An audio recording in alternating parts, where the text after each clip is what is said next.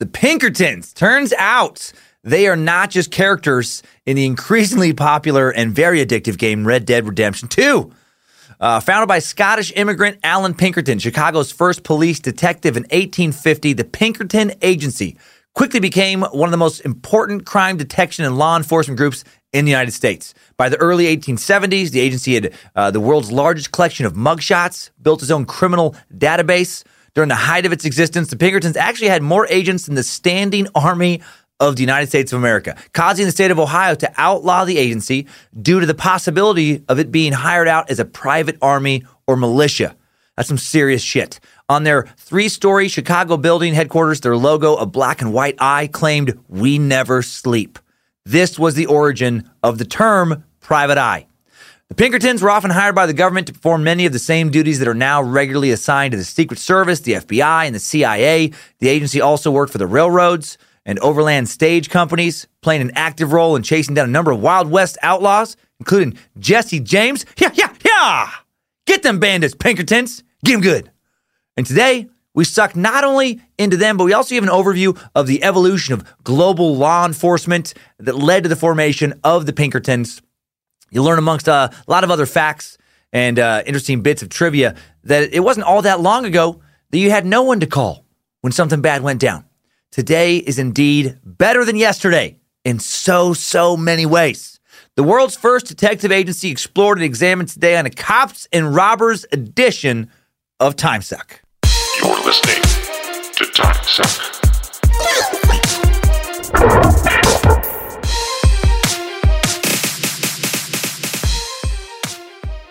Happy Monday, time suckers. Hail Nimrod, hail Lucifina, praise Triple M, and praise Bojangles.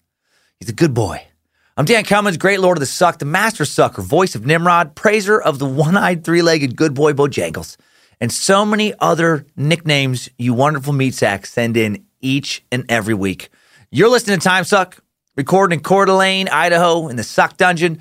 Reverend Dr. Joe motherfucking Paisley, make it sound so sweet uh, prepared to confuse and agitate office neighbors once again with strange and occasionally horrific screams. Uh, let's get smarter today, suckers. Let's know more about our world in a few hours than we do right now. Let's passionately explore this wonderfully complex and fascinating planet of ours. Can I get a hallelujah, meat sacks? Amen. Amen to knowledge. Amen to the glory of whatever God or moral or scientific code makes you the best that you can be. Hail Nimrod. Uh, today's Time Suck is brought to you by Jim Jefferies Show podcast. The Jim Jefferies Show on Comedy Central covers the uh, most controversial issues of today, shares them with you, all filtered through Jim's distinctive brand of comedy and edgy and intelligent global point of view. And the Jim Jefferies Show podcast offers even more of that point of view, and it's even more unfiltered. Listen each week as Jim Jefferies and co host and fellow comic Forrest Shaw sit down with friends, guests to discuss news, politics, all the things Jim couldn't, wouldn't, and shouldn't say on TV. Uh, so subscribe now to the Jim Jefferies Show podcast. Listen to new episodes every Wednesday on your favorite podcast app. Time Suck also brought to you today by the War and Conquest podcast. I like it. War, exciting. Conquest, who doesn't like to conquer? I'm interested. Uh, War and Conquest, hosted by fellow Time Sucker Neil Eckert. Uh, it's a weekly series that spends multiple weeks on a specific civilization to give a well rounded look at the who, what, when, where, and how. Uh, weekly, roughly 30 minute episodes on Alexander the Great, the conquest of uh, Canaan, the First Crusade, the uh, future series on the Crusader states, and the Third Crusade. Uh, War and Conquest is currently transitioning from First Crusade and Crusader state, period, and Neil doesn't fuck around with these thoroughly researched episodes. He touches on often overlooked aspects of these major wars that are missed by condensed, broad brush historical uh, depiction. And uh, there is some historical humor, but it's not a historical comedy show. More of a look at some of the absurd events that happen in these wars. Like, uh, uh if you want some examples, how about an entire army circumcising themselves in the middle of a war? What the fuck? Uh, I don't know if there's ever a great time to be circumcised, but I would think that uh, the middle of battle would be one of the worst times to do that. Uh, or how about two drunk uh, Macedonians almost capture an entire city by themselves? Just these two. How, how fun would it be to take over a city with your buddy? And even more fun to do it when you're both hammered. Although Neil does say almost, so I'm guessing it didn't end well for those guys. Uh, how about making a child a high priest of Poseidon because he claims to talk to dolphins? Uh huh. Past is weird. Neil also uses tons of movie and pop culture references to attempt to explain ancient warfare. So, Time Suckers, uh, give Time Sucker Neil his podcast, War and Conquest, a chance. Listen, subscribe, and learn today. All right. Some uh, some news for the uh, for the Time Suck community after after many months of work. The dream team of the Queen, Axis Apparel, uh, Danger Brain Man, they, they have brought to life another set of amazing designs from those sweet bastards over at Danger Brain. Man, hop on over to the Time Suck store, feast your eyes on some incredible new shit. The overall theme of this this winter merch line, inspired by the Donner Party's fight for survival, humanity's constant quest for knowledge, it is the coolest shit we've done so far. Lindsay truly has been working on this for months and months, way more than you would ever suspect uh, for for some merch. We we are doing some interesting stuff this time. So uh, even if you don't want to buy anything, I know we just you know had the sale. If you're like, man, I just bought some shit, not right now, just check it out, just to look at it. It's uh, if you just want to peruse for the for the entertainment value. Uh, go to the Shopify store, give it a peek. I'm so, I'm so proud of it. I've been so excited for a while now. Uh, greeting cards on the stand up side for all you long term fans. Finally, my messed up greeting cards are going to be uh, available in physical form. It's been a long, like a decade long time coming. Uh, sold in packages of eight. Find your favorite cards for your favorite people. Uh, curious which uh, ones made the cut? Well, uh, here, here's some hints. Revenge is near. Happy Veterans Day. Happy Secretary's Day. And a lot more. Designed by longtime friend of the podcast and artist Reese Bank. We also have beer glasses now as well. These are fucking so cool. Uh, sold as a set of four. These glasses resemble a beer can with a top cut off as far as kind of shape. Uh, clear glass, four different designs etched on each glass. Uh, cool packaging. Get yourself a set to suck down your favorite libation. Field notes and pencils. This is completely, I would have never thought of this, but I'm so glad we're doing this. Uh, we have our own notebook, and it's the coolest notebook I have ever seen in my life. Uh, pocket sized notebooks for all your note taking needs. Includes two Time Suck pencils. Uh, we got Time Suck socks, because why not? Want to have some sweet socks? Get cozy while listening to Suck. One pair for everybody, one pair only for the Space Lizards. Uh, camo windbreakers. Layer up those hoodies with some sweet looking windbreakers. Enamel pins. I know that's very; those are very popular collectibles for some people. Uh, you guys have been asking for over a year for these. We finally got them. Uh, this is going to be the first set of pins in a, in a series of pins that will, you know, it'll take a long time to get them all out. I'm sure well over a, a year or two. Uh, we'll start with Nimrod and also a nod to the winter collection, sold in a set of two. And this is the weirdest thing. Well, Chikatilo's summer uh, summer backpack kit might be the weirdest thing we've done still, but this is close because now we have prayer candles. I shit you not. uh, we have these awesome looking prayer candles because nothing says cult like an altar of fire and brimstone. Uh, you can collect them all. Limited edition prayer candles featuring some of our favorite characters like Nimrod, Lucifina, uh, Chikatilo Moore. Uh, we're gonna have a, a, a, space lizard one for just the space lizards. Yeah, that's and, and two of the of the coolest T-shirts we've done so far too. Uh, we opted only this time to do a unisex fit. Uh, the women's shirts, even the new longer kind of boyfriend looser fit, just don't don't really sell that well. That's okay. We're shifting back to the unisex T-shirts. Uh, one shirt's navy heather, the other is charcoal heather, and uh, just check out the designs. It's hard to, to describe them properly, but they just look like like if I didn't listen to the podcast, didn't care about podcasts, I, I would just see them and be like, oh, those are just cool shirts. Um, yeah, one little kind of bit of trivia about one is the coordinates on this uh, one shirt, and you'll see when you look are are uh, the uh, latitude and longitude coordinates for Hell for Hell Norway. So Hell is Fina. Uh, so find out what exotic animal parts have gone into these products. Check it all out in the store. Uh, too many to go into detail now. We got to get to the Pinkertons. And thanks for buying our stuff. Uh, thank you very much. It's just cool to see it out in the world, see the stickers out in the world. So much fun. I, am just having a blast with it. Um, and uh, yeah, and sometimes on the prices, just so you know, too, on a, on a, few items, you're like, oh man, that's a little bit high. We really are not doing crazy profit margins. It's uh, we we actually make this stuff rather than have it print to order. We we have to order it, and when you're not doing giant orders of thousands of things, uh, it just costs a lot more per unit. And then, um, and then also we have that, you know, 20% Space Lizard discount that Space Lizards get when they sign in for five bucks a month to kind of account for. because we want them, those ones we don't, we don't, you know, make much, but we, we have to, we have to not lose money after that discount. So, so that's, uh, that's why the price point, but yeah, we don't, we do that. We make money because of your subscriptions and the ad revenue. And honestly, the merch is kind of a wash. Uh, when it's all said and done. But it's a fantastic wash because we get to see that stuff out in the world, and it makes my heart so happy. Uh, all right, real quick, uh, just one more tour date for the year to announce: St. Louis, December sixth to the 9th. Last stand-up shows of 2019. Uh, hope there was much fun as Spokane was uh, just this past weekend. As I'm recording this this past Friday uh, after the Thursday show, and it was awesome. Hopefully, an indication of the rest of the shows for the weekend, which which two out of the three are already sold out. Hoping the third one is best Spokane shows I'm hoping I've ever had. The first one was the best Thursday show I've ever had for sure. Uh, next show in the uh, in the area is a TED Talk. Doing that TED Talk in Coeur d'Alene at the Kroc Center Theater Saturday, January 12th. Link to that in the episode description as well. And uh, yeah, and then the only thing I want to say before we get in the episode, because you can see it on YouTube, yes, I did get a new tattoo, part of a sleeve I've been waiting for years to have made. I found the guy that I want to do. This guy, Caleb. I- am hoping he's going to do the whole thing at uh, Call of the Wild here in Coeur d'Alene. And man, I think he did a good job on this forearm. Uh, this is a little uh, yin and yang thing, fetus, death, this big skull there, some space imagery because it's going to be a whole space theme kind of all over the arm to match. But yeah, I'm excited. All right, and I'm excited about today. So let's get to sucking. It's pinker time, motherfuckers.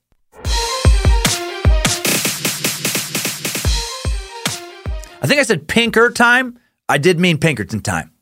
I didn't. Pinker Pinker time sounds shady. If you're like, ah, it's Pinker time, you're like, ah, I don't want anything on my butt. Get it, get away from me. Or maybe like, yeah, get it in there. Uh, why did my mind go there Im- immediately? And Pinkerton, what a weird. I mean, just you know, it's the dude's last name, but what a what a non-threatening name because they become very feared by a lot of outlaws in the West, especially in the uh, late 19th century. But it doesn't have that uh, like oomph, like you know, like like if it was the uh, I don't know the the what would be a tough one like the my mind's drawing a complete blank down all tough words. But if it was just you know the the the the Mayhem Brothers or the Assassinators, the re- even like regulators, which was a term for a different thing that we'll actually address here later in the show. But if like the right something with the heart, but like Pinkertons, it's a Pinkertons. Ah, especially when you say it like that. Anyway, Allan Pinkerton established the Pinkerton Detective Agency, as I said, in Chicago in 1850. Before we jump into the timeline of Allan Pinkerton and the Pinkerton Detective Agency, I do want to talk to you for a second about vitamins. Did you know that for less than $1,000, you can buy a 31 day supply of Nutrilite, Double X vitamin and mineral and, and phytonutrient supplements shipped straight from Amway? And I want to talk to you about Amway. Is Amway a pyramid scheme? No, not unless you believe almost every critic of Amway. It doesn't matter because if you think about it, crystals do have power, uh, especially topaz. If you eat enough vitamins, you can lick phytonutrients. If you hold enough topaz, you can see God. Not with your face eyes, but with your brain eyes. It's easy. You spin around real fast for a long time. And then eventually you will throw up your vitamins. You do not drop your crystals. God always chases a herd of sky horses. So keep in mind that spinach is not a fruit. Sorry, I uh, I tried bath salts for the first time about half an hour ago, and they're really fucking kicking in. No, I'm back. Uh, what I should have said earlier was before we jump into the timeline of Allan Pinkerton and the Pinkerton Detective Agency, we will need to get a feel for the kind of evolution of law enforcement, uh, the history of law enforcement investigation methods, you know, to understand how this organization, an organization that is still around, uh, advanced investigation methods. Because we take police officers, I feel uh, like, you know, for granted in the modern world. Uh, can you imagine a world without law enforcement? I actually can't. Something bad happens, you know, you call 911. Uh, 911 was the first phone number I ever learned. Someone's trying to break in your house, you call 911. Someone's following you in your car, threatening you, you call 911. You accidentally sit down in a model rocket again and get stuck in your bottom. You a- accidentally you call no one. You tell a friend you're having problems with your ulcers. You ask them to discreetly drive you to the ER. Uh, the ER. Uh, but no, but seriously, something goes wrong, you call the police.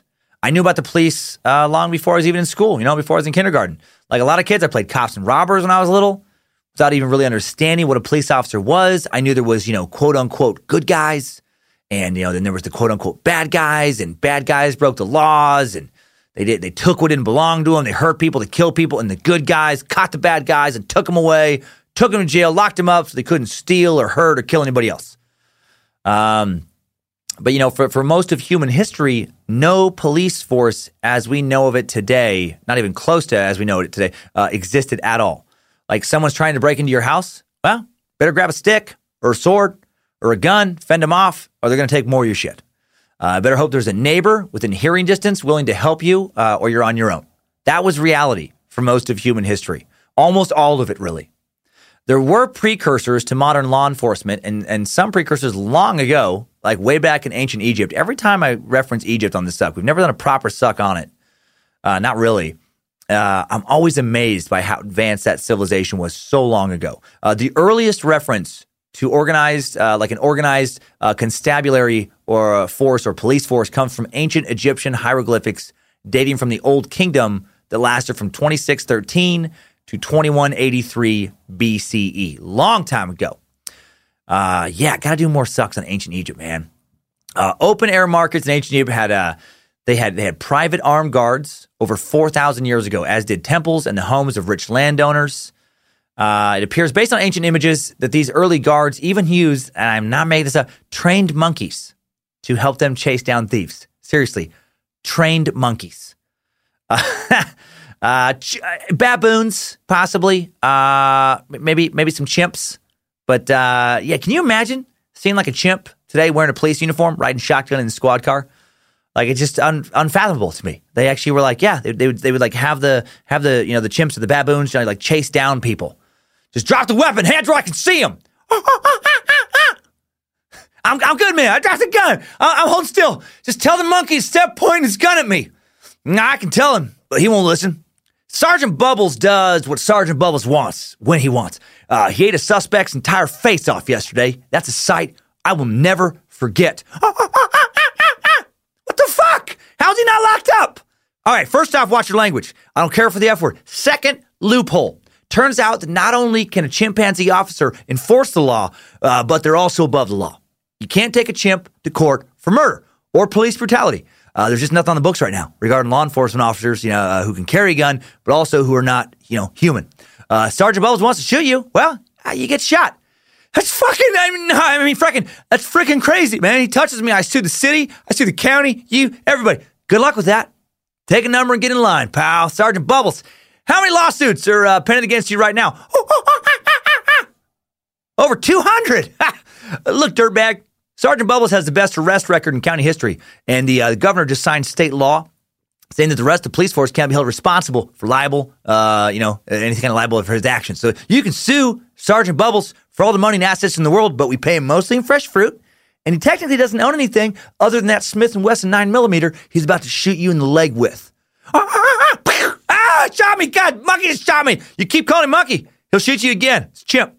Please take it down. I'll talk. I have names. I have big names. I'll, I'll give up everything. You just keep that psycho chimp away from me. ah, be damned. You did it again, Sergeant Bubbles. You did it again. yeah. Sorry, I know that went on a bit, but listen, you do not get a gift in a narrative like like monkey or chimp law enforcement officers uh, ever, ever until now. That was I was like, what? I get to talk about monkey police? I know chimps aren't technically monkeys, but monkey's a fun word to say. Uh, and enough about chimps. Uh, by the 15th century BCE, Egypt had a uh, an elite mil- paramilitary force called the uh, Medjay, uh, which protected the kingdom's borders and palaces. Some of you gamers may know of the Medjay from uh, Assassin's Creed. The Medjay elite security force evolved out of the Nubian Medjay tribe from present day Sudan a land known 5,000 years ago to Egyptians as Magi. Originally, the term referred to an area of land, then to the people from that land, then to the security force, originally composed only of people from that land. Uh, outside of chimps and dogs, the security force was only armed with wooden staffs. Uh, which I'm sure they, you know, knew how to use very well. And, and while a lot isn't known about these early law enforcement officers, uh, what we do know is that they were private officers. They were mercenaries, kind of professional soldiers hired as a private security detail. So if you hired them to protect your goods, they're going to do that. Uh, they're going to stick dogs or monkeys, you know, or chimps or baboons, whatever, on somebody who took your gold. They're going to take their stick. They're going to whack somebody trying to steal, you know, your fish or your scrolls or whatever. But if you're just some random common folk and someone steals your shit back then, you couldn't just run up to the Medjay and uh, and tell them like, "Hey, go go get them. They stole my stuff." I mean, I guess you, I guess you could, but they're not going to give a shit. They're probably going to have one of their one of their police chimps rough you up a bit. You know, if you're like, please help me, sir, someone, someone's destroyed my shack and smashed all of my wife's pottery. Well, it looks like they've smashed your head as well. What? My head? No, my head is fine. They, ow! Why'd you bite me with a stick? Why do you bother me, peasants? You did not employ me. I am not beholden to you. It is not my problem that your shack was smashed, or that your wife's pottery destroyed, or that your head is bleeding, or that my baboon is about to tear you limb from limb. Uh, yeah. So, you know, it wasn't, they weren't like police officers. They weren't for everybody. These initial private law enforcement officers were uh, especially valuable, though, to merchants and royals because ancient Egypt, while it uh, didn't have police, it also had no standing army at this time. Then the Middle Kingdom of Egypt, 2040 BCE to 1782 BCE, saw the creation of the first standing army under the reign of uh, Amen, Amen, uh, Amenemhat. Fucking names uh, of the 12th dynasty. The Middle Kingdom period also saw the creation of a new formal judicial system, far superior to what had existed previously. Prior to the period, this period, court cases were heard by a panel of scribes and priests who would weigh the evidence, consult with each other and their God. That sounds terrible. That sounds like some uh, some Salem witch trial stuff. You know, the consultant gods of the trial. That would suck. If you're like, uh, all right, well, you, you sound innocent to me. Uh, before I let you go, just just let me check in with my god Horus. Just just real quick. Uh huh. Yeah. Mm-hmm. Mm-hmm. Oh, okay. All right. Oh, really? Ah, dang it. Oh, okay. Hey, uh, bad news. Horus thinks that you are guilty. He, I know there's no evidence, but he thinks that you're guilty of shoplifting. He also thinks you're guilty of a bunch of stuff that you weren't even charged with. You know, uh, like mass murder, a lot of bad stuff. So we're gonna have to cut your head off. Uh, yeah, prior to the Middle Kingdom's new set of laws, also, uh, if you were wealthy enough, you could just bribe the panel. You could just throw them enough coin to have their god just happen to rule in your favor and then walk free. Then in the Middle Kingdom, the position of an actual professional judge was created again. Egyptian, uh, uh, you know, Egyptian culture. I'm always amazed, so advanced for so long ago. Uh, these Egyptian judges, possibly the first judges in history. Although other civilizations may have had a judge or judge-like position, that just wasn't recorded in written form or Maybe we lost it to history. Uh, judges were men versed in the law, paid by the state, who were so amply compensated and cared for that they were considered above bribery. I doubt it, but that's what they're. Uh, the creation of judges also led to the development of uh, courts, which required bailiffs, court scribes, court police. Not like you know regular uh, police patrolling the streets, but you know people keeping order in the court. Uh, and then kind of an, an, an early undefined form of uh, detective slash interrogator kind of investigator. Uh, the police were paid by the Treasury, but apparently had a, they had a, a, a, at times a supplementary income tapping into local resources. Community policing may have uh, often um, have equaled like the provisioning and appeasing of a village tyrant. More popular with well-to-do scribes to whom they were probably likely to be deferential than with the poor who had to bow to their every order. Uh, here is some ancient Egyptian writing referencing these uh, kind of early law enforcement types. Uh, befriend the herald of your quarter just, the herald was like the law enforcement guy. Uh, do not make him angry with you. Give him food from your house. Do not slight his request. Say to him, Welcome, welcome here. No blame accrues to him who does it. Uh, and gotta say, this writing makes them seem like psychotic assholes. You know, just do, just do this. Hey, for God's sake, just do this. Hey, give them food. Don't look them in the eye. Be extra polite, or they will kill everyone you love. Uh, during the New Kingdom of Egypt, 1570 to uh, 1069 BCE, the police force became a little more organized. The ju- judicial system as a whole reformed and developed further.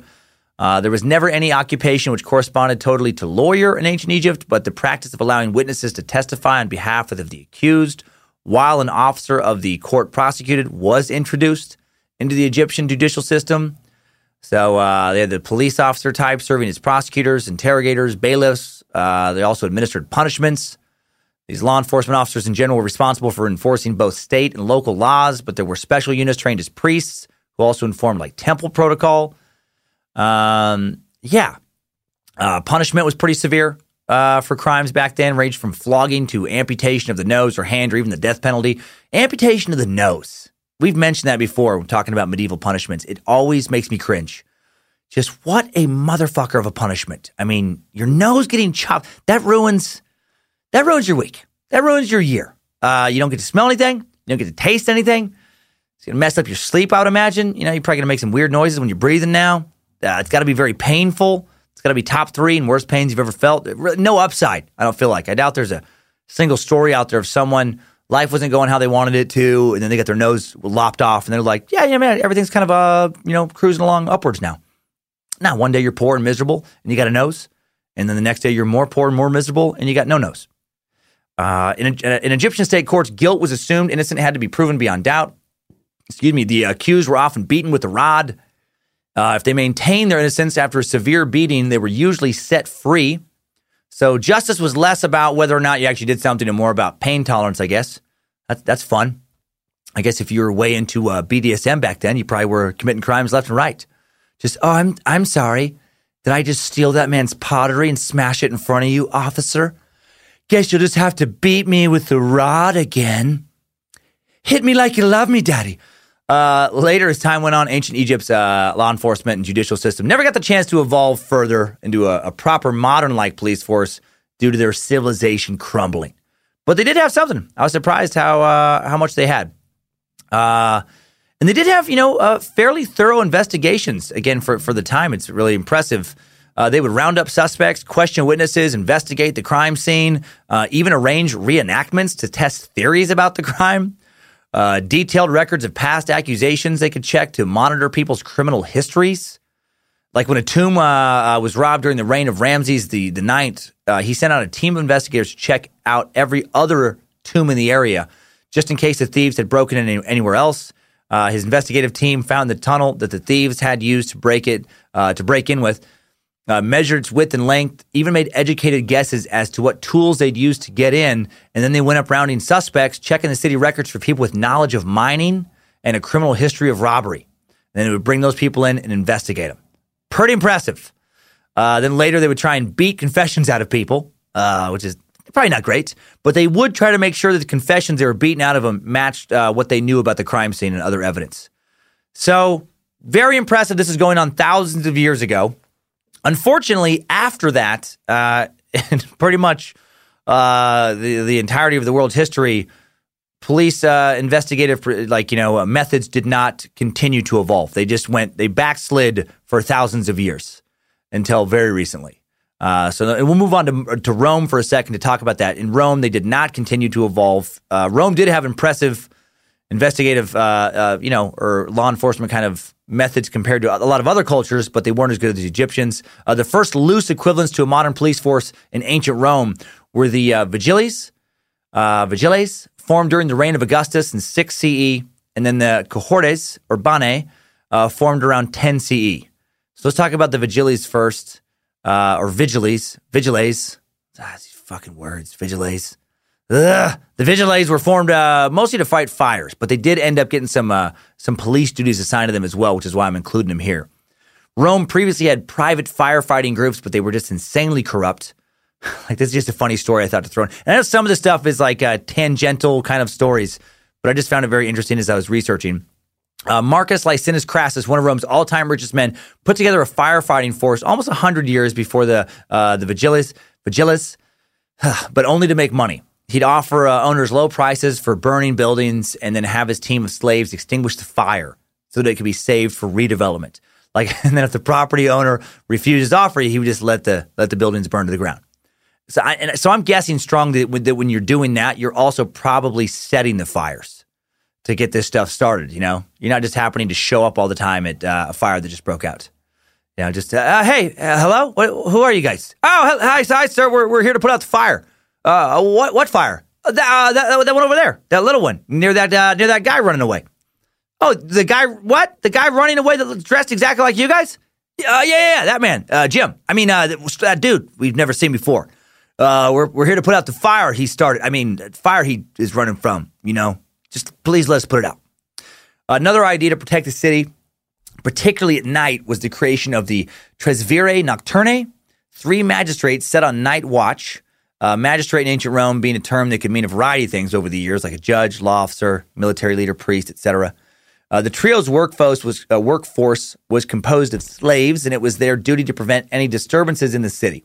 And it didn't work. Uh, it did not work after this. Some uh, some wealthy private individuals even formed their own personal fire brigades, but the fire still raged. So then, years later, Augustus created the uh, Vig, Vig, S. Vig, Vigilis. I fucking hate this word so much. He created these old firefighters. I've looked at the phonetic spelling so many times the last two days. Fuck it. The V people were composed of freed men with officers. Sometimes there is information I honestly don't even want to give you guys because of one word. But I'm like, that's messed up. So I'm reading, but some of these words, they just, they will not. There's some part of my brain that's missing. Uh, I never took Latin because I went to Riggins, Idaho, I went to school there where they don't teach you anything. And, uh, and during that developmental period when my brain should have been soaking up certain information, like the building blocks of certain things, they're like, ah, nope, you don't get to, you don't get to be good at that stuff ever now. Um, it's, it's like vigil. I get the word vigil, but then when you add an ES to it, I'm like, vigils is what I want to say. But then the pronunciation guide says vig olas, vig olas. I'm gonna call them vigils, right? Because vigils feels right for you Roman history buffs. Just put up with it. The vigils, composed of freedmen, officers coming directly from Rome's standing army. They were organized into 7,000 man cohorts, uh, although perhaps initially only half this number, each led by an equestrian. I know that word. Tribune, know that word. High ranking officer. Each cohort was divided into seven units led by a centurion. Nailing the rest of these. Uh, uh, the, roughly the equivalent of a sergeant or maybe like a lieutenant in today's military. The position of centurion, uh, centurion. Now I blew that one. God, the position of centurion. I got cocky. Evolved over the years. The entire force was commanded by an equestrian prefect, the prefectus vigilum, a high-ranking military position appointed by the emperor himself. Uh, equip, I hope this is inspirational in the way where it's like if you have trouble doing something in life, don't just give up because you're bad at it.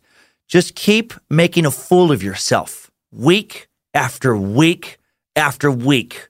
And I think that's how you're supposed to live your life. I think you're supposed to just try, even though you know you will fail. Is that, is that inspiring or depressing? Not sure anymore. Uh, equipment uh, was prim- primitive, and the only way to uh, to contain a fire was to demolish a building, sometimes its neighbors, to prevent the blaze spreading. So the best actions the vigils could uh, provide was to spot a fire before it really took hold, and then if serious fire did break out, they had fire buckets, sponges, force pumps, axes, picks, ladders, grappling hooks, blankets, quite a bit of stuff, mats, vinegar, uh, etc. They could douse the fire, smother it, pull down parts or, or all of the buildings, you know, to you know prevent it from spreading. And then there were the police functions of the vigils. Uh, in addition to extinguishing fire, uh, they were the night watch of Rome. Their duties included apprehending thieves and robbers, capturing runaway slaves. Uh, they guarded the baths. That was an added duty during the reign of Alexander Severus when the baths would remain kind of open 24 hours. Uh, they dealt primarily with petty crimes, you know, looked for disturbances of the peace while they patrolled the streets. And then there was the uh, cohortes urbanae, Latin for urban cohorts. Cohort meaning a military unit equal to one tenth of a legion, and uh, and and they were more of Rome's kind of true police force. They were commanded by an urban prefect.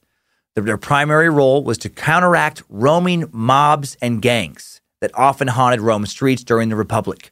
Uh, angry mobs no, thank you.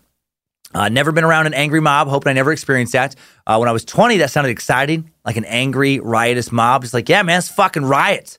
Killing in the name of. Burn some cars. Let's just fucking turn everything upside down. Let's bring this whole world to its heels.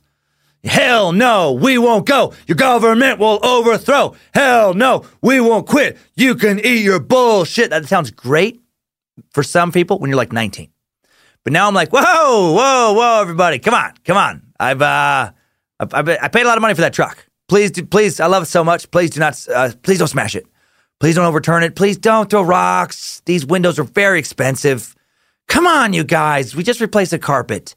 Please don't burn my shit down. I'm trying to get my kids' college fund together. Um, the urban cohorts, uh, they acted as a heavy duty police force capable of riot control duties, while their contemporaries, the individuals, police the streets. Uh, as a trained paramilitary organization, the urban cohorts could, on rare occasions, go to battle even if necessary. Uh, that role only called upon in dire situations.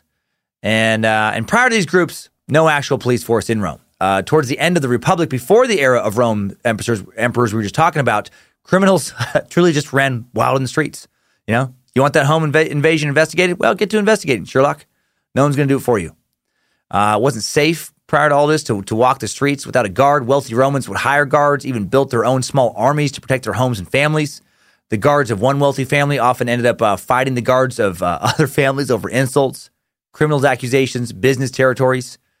Um, but e- even once these uh, kind of you know organizations did exist, they still didn't have any detective equivalent.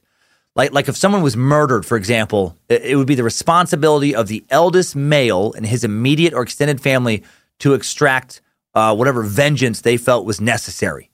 Uh, might be in the form of blood money, You know, the murderer's family would try to scrape together the demanded amount of money to give it to the victim's relatives. Uh, in cases where money was not desired or available, the closest male of the murdered victim would attempt to hunt down and kill the perpetrator. Uh, if your social status was high enough, you could take somebody to court, uh, but that didn't happen very often because uh, if you were granted a trial, good luck getting anyone to testify because accusers, witnesses, and defendants were routinely tortured, all of them, to ensure that they spoke the truth. uh, you know, uh, unless they were rich or well connected, but like very rich. So, so law enforcement definitely shittier in Rome than it was in ancient Egypt. And and again, you know, just talking about to give an overview of kind of what was going on. But when we get to the Pinkertons, we'll get into more like investigative methods they, they employed and, and how they were used. None of that existed back then. And, and I doubt even in ancient Egypt, there just isn't a lot of hieroglyphics to go off of, isn't a lot of scrolls to figure this stuff out with. I highly doubt there were there were very good investigative methods. Yes, they would do reenactments and stuff, but they just didn't have any of the tools that would be at people's disposal, you know, the last few hundred years. Uh, let's move east for a second to ancient China. I feel like we don't talk about the East enough. Find out what they were up to around this time. Uh, law enforcement in ancient China was carried out by prefects. The prefecture system developed in both the Chu and Jin kingdoms of the spring and autumn period, 776, 476 BCE. In Jin, dozens of prefects were spread across the state, each having limited authority and employment period. Uh, prefects were appointed by local magistrates, who in turn were appointed by the head of the state. So they did have this uh, organized system of some type of law enforcement. Usually, the emperor of the dynasty would, uh, you know, appoint the uh, the magistrates, who would then appoint. Uh, uh, or I'm sorry, the, the, the head of the state was uh, the emperor, and then would appoint the magistrates, who would then appoint these prefects. And they oversaw civil administration of their prefecture or jurisdiction, and they would report to the local magistrate, just as modern police report to judges. Under each prefect were then sub prefects who helped collectively with law enforcement of the area. Some prefects were responsible for handling some type of investigative duties, uh, somewhat similar to police de- detectives. Uh, eventually, the concept of the prefecture system would then spread to uh, other Eastern cultures like Korea and Japan. Um, and I guess law enforcement in ancient China was also relatively progressive. There was female prefects, which didn't, you know, happen like in Rome, for example. And that's all the depth I'm going to go into about ancient China, only because after Googling for literally two hours and not wanting to pay 60 bucks for a 24 hour use of a one time, uh, uh, like one article on an academic database I found that may or may not have given me the answers I wanted. I gave up trying to find more details. I mean, it, I'm sure if this was a if this was a suck about ancient China, like ancient Chinese law enforcement, uh, you know, whatever, you, you, take the week to figure it out. But since this is about the Pinkertons, um, didn't do it. And I do think it's crazy how I can find like you know in, in a few seconds like five different carefully constructed video tutorials on how to restart the exact model of, a, of the snowblower I have.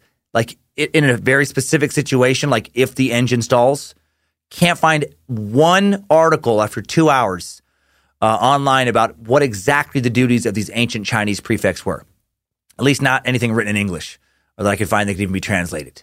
I did find out that a Chinese physician published the Washing Away of Wrongs in 1248 CE, and that is the earliest known work in the world on pathology and death investigations. The book describes amongst other things, how to distinguish drowning from strangulation, uh, becoming the first recorded application of medical knowledge to the uh, solution of a crime. So clearly, investigations were going on a long time ago in China, uh, but based on what I, I know about ancient feudal China with its hierarchy, you know, the aristocrats and kind of peasants divide there, I, I'm strongly guessing that like the other places we've already talked about, like ancient Egypt and Rome, it was, yeah, if you have a lot of money, you can hire some uh, you know some people to do a few things on your behalf but if you're if you're just the average common folk well you know t- tough shit uh, so now let's head to the precursor for america's early law enforcement systems uh, europe in the middle ages criminal justice in the middle ages in europe consisted primarily of violent feuds between accusers and the accused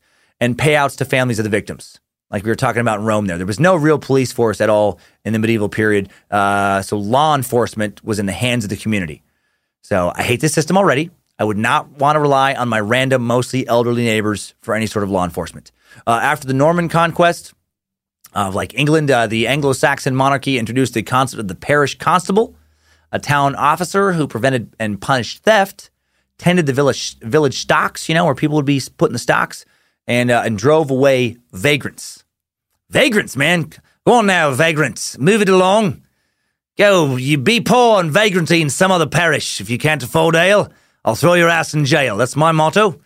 Kidding, kidding. We don't we don't have a jail. Get out of my town or you'll be hanged for being a filthy vagrant. Uh, males were appointed to serve as constables in town for one year. When a constable called for aid, all men of the town would immediately respond, and the call for aid would carry from town to town until a criminal was caught or the emergency ceased. And this tradition of uh, parish constables uh, would, would last in England until 1829. The parish constable system and the hue and cry system I just described, it's kind of like just yelling out, hey, somebody stole something, uh, developed around most of Europe. And, and check out this craziness. In former English law, uh, the cry had to be raised by 100 of the inhabitants, at least, of a parish in which a robbery had been committed if they were not to become liable themselves for damages suffered by the victim. So if somebody steals some, some stuff and you don't help scream, ah, help, someone stole some stuff, then you're liable for the random stuff being stolen. By the Statute of Winchester of 1285, enacted by King Edward I of England, uh, provided that anyone, either a constable or a private citizen who witnessed a crime, had to make hue and cry and the hue and cry must be kept up against the fleeing criminal from town to town or from county to county until the felon is apprehended and delivered to the sheriff. All able bodied men, upon hearing the shouts, were obliged to assist in the pursuit of the criminal. It was moreover provided that, quote, the whole hundred shall be answerable for any theft or robbery, in effect, a form of collective punishment. So in the 13th century England, the equivalent of a detective was a loud community game of telephone.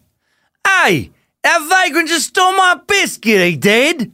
And then just a giant succession of other people yelling, I, I, someone just stole Richard's biscuits. Richard's biscuits have been eaten, they have. Some vagrant just ate Dick's porridge. Someone just raped Dick's forest. Is that a crime? Raping a forest? Richard's biscuits. Someone just raped Richard's biscuits? Stole. They stole. Someone just raped Richard's hole and ate his biscuits. Someone just raped Richard's hole and ate his dick biscuits. That filthy vagrant. But, but seriously, people just yelling, he did it. He's getting away. Closest thing, you had to detective work for most crimes in medieval England. Uh, ah, there were trials, but a lot of those trials were run by priests, you know, trying people for batshit crazy stuff like witchcraft, devil worship. Uh, during the Inquisitions, uh, you know, we, we talked about that in the Joan of Arc suck. It, it was a crazy time to be alive. Uh, and there was also the tradition of the night watch in Europe. 1252, a royal writ established a watch and ward with royal officers appointed as shire reeves, aka sheriffs. Uh, I thought this was cool. The word sheriff comes from the British term shire reeve. A reeve was the chief magistrate in a town or district in medieval England, and a shire was a county. So the county chief magistrate was known as the Shire Reeve, and then Shire Reeved morphed as words do over time into sheriff. Words, man, fun to pull them out sometimes. Check, check out the roots, etymology, word nerds, unite. Um, in 1252, yeah, that royal writ regarding Shire Reeves declared, by order of the King of England and the Winchester Act mandating the watch. Part 4, and the King commandeth that from henceforth all watches be made as it hath been used in past times, that was to wit from the day of Ascension unto the day of Saint Michael, in every city by six men at every gate, in every borough by twelve men, in every town by six or four, according to the number of inhabitants of the town. They shall keep the watch all night, from sun setting unto sun rising, and if any stranger do pass them by them, he shall be arrested until morning, and if no suspicion be found, he shall go quit. Uh, yeah, European laws varied considerably from country to country regarding law enforcement, but in general, like most of the world until the past few years, uh, punishments were severe, incarceration relatively uncommon. I also didn't realize that uh, until this week. That kind of our, our modern day notion of you know capturing people and that whole like you know put them in jail for life. I mean, we've heard stories about people being locked in towers, you know, like the Tower of London for the rest of their days. That was exceptionally rare. Uh, jails in general were not for just detaining people for long periods of time. It was just to be used uh, throughout almost all of human history and in almost every culture. People would just be locked away until their trial. And then usually the punishment would be, you know, something physical and something severe. And the punishment for just a lot of crimes was just death. So you, you be in jail for a little bit, and if you're guilty, ah, okay, you're dead. Now you're dead now. Um, yeah, using scientific means to collect and compare evidence did not become uh, widely accepted in either Europe or America until the 18th century. Uh, metropolitan police services were established for the first time in London in 1829. That's the first uh, true full time uniformed professional police force that existed. Uh, crazy that less than 200 years ago, the first police, in the way we think of them today, police paid by public funds, you know, taxes to protect the public, not just the rich, uh, prevent crime, apprehend criminals, uh, showed up in the world. Uh, Sir Robert Peel's nine principles of policing were issued to every officer joining this brand new force. Kind of cool, man. The history of the police force here. Uh, principle one, the basic mission for which the police exist is to prevent crime and disorder. Principle two, the ability of the police to perform their duties is dependent upon public approval of police actions. Principle three, police must secure the willing cooperation of the public in voluntary observation or observance of the law to be able to secure and maintain the respect of the public. Principle four, the degree of cooperation of the public that can be secured diminishes proportionally to the necessity of the use of physical force. Principle five police seek and preserve public favor, not by catering to public opinion, but by constantly demonstrating absolute impartial service to the law. Principle six police are to think of the common citizen as an imminent threat to the sanctity of society. Until proven otherwise, the common citizen shall be treated as a potential thief or violent offender. Show them no more kindness than you would a dog that could very well be rabid. Principle seven. Uh, police at all times should maintain a relationship with the public that gives reality to the historic tradition that the police are the public and the public are the police. The police being only members of the public who are paid to give full time attention to duties which are incumbent on every citizen in the interest of community welfare and existence. Principle eight. Police should always direct their actions strictly towards their functions and never appear to usurp the powers of the ju- judiciary. Principle nine the test of police efficiency is the absence of crime and disorder, not the visible evidence of police action in dealing with it. And uh, a New York City Police Commissioner from 1994 to 1996 and from 2014 to 2016, William Joseph Bratton, one of America's most famous law enforcement officers, claims to carry these principles around with him to this day. And I made up number six. Police are not supposed to look at the average citizen as a possibly rabid dog. Uh, the real number six is police use physical force to the extent necessary to secure observance of the law or to restore order only when the exercise of persuasion, advice, and warning is found to be insufficient. So those, you know, those came out in, uh, you know, the, the very beginning of the, or, you know, early 19th century. And prior to that, there, there was no real code of conduct for, uh, for law enforcement officers, not in the way we think of it today, you know, basically anywhere in the world. Uh, England didn't didn't organize an actual detective force for criminal investigations until 1842. And uh, now that this is taken us very close to the time of Allan Pinkerton's formation of the Pinkerton Detective Agency, uh, let's look real quick at pre-Pinkerton America. We're almost there to the Pinkertons, very close. Uh, the United States inherited England's ac- Anglo-Saxon system of social obligation, sheriffs, constables, watchmen, overall notions of justice. Uh, as American society became less rural and agriculturally rooted, more urban and industrialized, crime, riots, other public public disturbances uh, became more common, and then a new type of law enforcement was clearly needed. However, uh, Americans were very wary of creating standing, publicly funded police forces. You know, it's that whole American spirit of like, leave me alone. Ah, I got this. Oh no, don't tell me what to do. Uh, among the first partially funded police uh, or public police forces established in, in colonial America were the Watchmen, organized in Boston in 1631, and in New Amsterdam, later in New York City, or you know, later known as New York City, in, in 1647. And, uh, and, and although these watchmen were paid a, a, nominal fee in both Boston and New York, most officers in colonial America did not receive anything, you know, close to a salary, uh, and, and, they were just kind of paid by private citizens. So, you know, it reminds me of the ancient Egyptian private security force we talked about earlier, the Medjay. You know, if you were paying them, you know, for the most part, they would keep some law and order on your behalf. But if you were, say, like an American Indian, not paying them, and someone killed you, well, the watchman in Boston, not going to do shit. Uh, in the frontier regions of the United States in the late 18th and early 19th centuries, uh, justice was even looser. Uh, vigilante justice was the norm.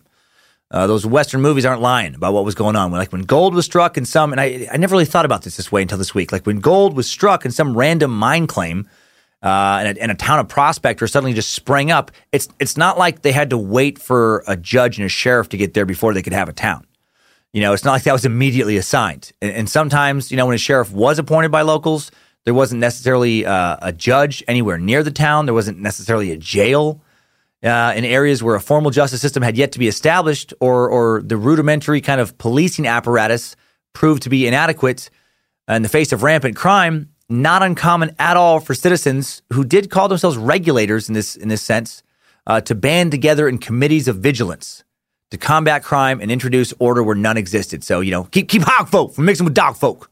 Uh, former suck subject Billy the Kid. I forgot about this. It's been a while since we did that suck. You know, he was once a regulator, if you recall, one of the Lincoln County regulators. You know, cattle rustlers were causing problems in Lincoln County, New Mexico. So the local sheriff, which which was you know could just be some dude where it's like you're good with the gun uh, you want to do this? All right, your sheriff.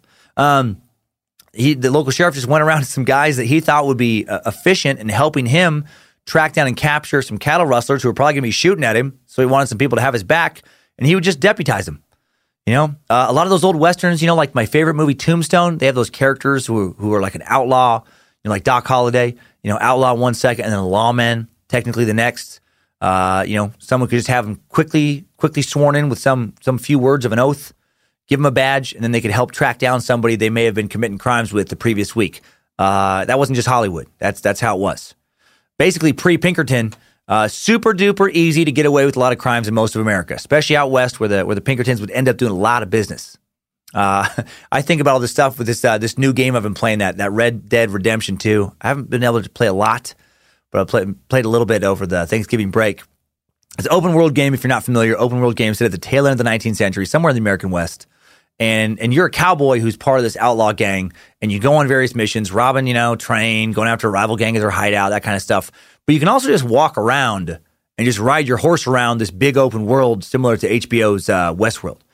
And when I first started wandering around the woods, I kept forgetting which button you would push to talk to strangers compared to which button you would push to shoot them, and I kept accidentally drawing my gun on people and shooting at people, and then and then they're kind of like that hue and cry. People would start yelling, "Hey, been shot!" I there's a or like or, you know, I get him or just, you know whatever. They're just they just start yelling, and all of a sudden like a mob would truly form, and then a bunch of people are just fucking shooting at you. Uh, and, and then I would get killed initially, but then I realized that if I just like uh, killed all the witnesses, that and then just like ran away before some other people showed up to see me with all the bodies, no one's coming looking for me. And then I was like, oh yeah, that's that's how it was. You know, especially pre Pinkerton when no one's really doing any investigation. Like there's none if nobody directly witnesses you committing some random crime of opportunity, you're not going to get caught. Like, unless you open your mouth and are bragging about it at the saloon and, you know, and just totally incriminate yourself and that person decides to, to tell somebody, then maybe you'll get caught. But otherwise, how the fuck would they catch you? There's no security cameras, you know, and there's, and there's no real police wandering around patrolling anything. Uh, craziness to me. Yeah, prior to Pinkerton's, uh, what we mostly know about criminal investigations is that there just wasn't many. You know, we think about the Salem witch trials suck, you know, that kangaroo court allowing spectral evidence to be entered.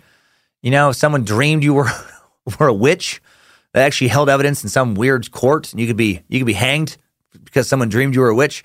You know, that happened less than 200 years before the Pinkertons. You know, the Joan of Arc stuff, all those uh, crazy, you know, inquisitions, you know, that wasn't that wasn't that far before the Pinkertons. Not really. You know, just lunatics, you know, convicting people based on horseshit. Uh, you know, you know, we know now that police officers, as we know them today, came into existence in the last 200 years. And how did those police officers investigate crimes? Not very well at first. They had no forensic evidence to help them with, uh, uh, you know, their investigations, and you know, and they weren't just a lot of times that good at their jobs. Uh, the pay was really shitty. A lot of times it was still kind of like a quasi volunteer position, and um, you know, there's not. It's not like there was some academy or anything like there is now. They just just random people just getting thrown into quote unquote law enforcement. It wasn't a craft that you could hone. So now that we know a little bit about how uh, law enforcement worked in the world prior to the Pinkertons, finally let's get into the Pinkertons, see how they changed things, see how they introduced some new investigative methods, and just you know hear some of their fascinating tales in today's Time Suck timeline. Right after a quick word from another one of today's kick-ass sponsors. Today's Time Suck is brought to you by the Great Courses Plus. The Great Courses Plus very good to the Time Suck community. Uh, very good to Time Suck. I appreciate a lot of you Time Suckers already giving them a chance and loving them and letting me know about it. Uh, the Great Courses Plus is an amazing service that lets you dive deep into so many fascinating topics that you might not have had the chance to learn about during school, or if you like, if you're like me, maybe you did possibly have the chance, but you weren't paying attention because you didn't think your teachers were very good. Uh, definitely weren't as good as the Great Courses professors. I have really, really enjoyed the course Your Deceptive Mind by Dr. Steven Novella. Uh, it's truly changed the the way I look at the world around me, uh, how I research this podcast. Fascinating to look at how our brains work to process information and misinformation. You know, uh, learn how to separate science from pseudoscience that surrounds us every day, and, and just become a stronger critical thinker. Uh, I've been leaning on lecture 19 from this course. Uh, lecture uh, titled the, the, the Trap of Grand Conspiracy Thinking for a lot of the secret suck kind of stuff I've been doing, and then for the New World Order suck. Dr. Novella in this lecture talks directly about conspiracies. Uh, uh, he talks about something called the, it's a tough word, but I'm going to do my best, pareidolia. Pareidolia, the tendency of our brain to impose patterns on random data. Our brain wants the world to be ordered, just the way our brain's connected. We, we want events that we witness to make sense. We want to be able to, to file them in the uh, uh appropriate compartments of our mind because a sense of not being able to figure out exactly why something is happening, you know, can fill you with dread and anxiety. Um, I actually have the words uh, "embrace the darkness" tattooed on my right bicep, which is my way of saying we never uh, are ever going to understand why certain things happen or don't. So why worry about it? You know, embrace the unknown because uh, some of the unknown will will inevitably just remain unknown despite how much thought you put towards it. And this uh, this mental process of uh, pareidolia can manifest itself in conspiratorial thinking. You start connecting dots that aren't really connected just because you, you just want them to be connected. You, you start seeing patterns where no patterns actually exist. Uh, the Illuminati eye on the back of a dollar bill, the Pinkertons' use of a of an all-knowing eye in their iconography, uh, Time Suck using the all-knowing eye in their iconography. You know, it's like it's, it's got to be connected. They're all part of the Freemasons. They're all part of the Illuminati. It's all part of the same plan. Or uh, is it that? Or did a lot of people just think that's a fucking cool looking eye? I like that. Uh, so, you know, for, for a much more detailed explanation of what I just touched on, uh, so much, so much more, uh, so many topics, give the Great Courses Plus a try. Uh, I know you're going to enjoy the Great Courses Plus as much as I do, so don't miss out on this special limited time offer. Get a full month of unlimited access to all their lectures for free only at thegreatcoursesplus.com slash timesuck. That's uh, sign up for your free month now only at thegreatcoursesplus.com slash timesuck. Link in the episode description. Pinkerton timeline right now. Strap on those boots, soldier. We're marching down a time suck timeline.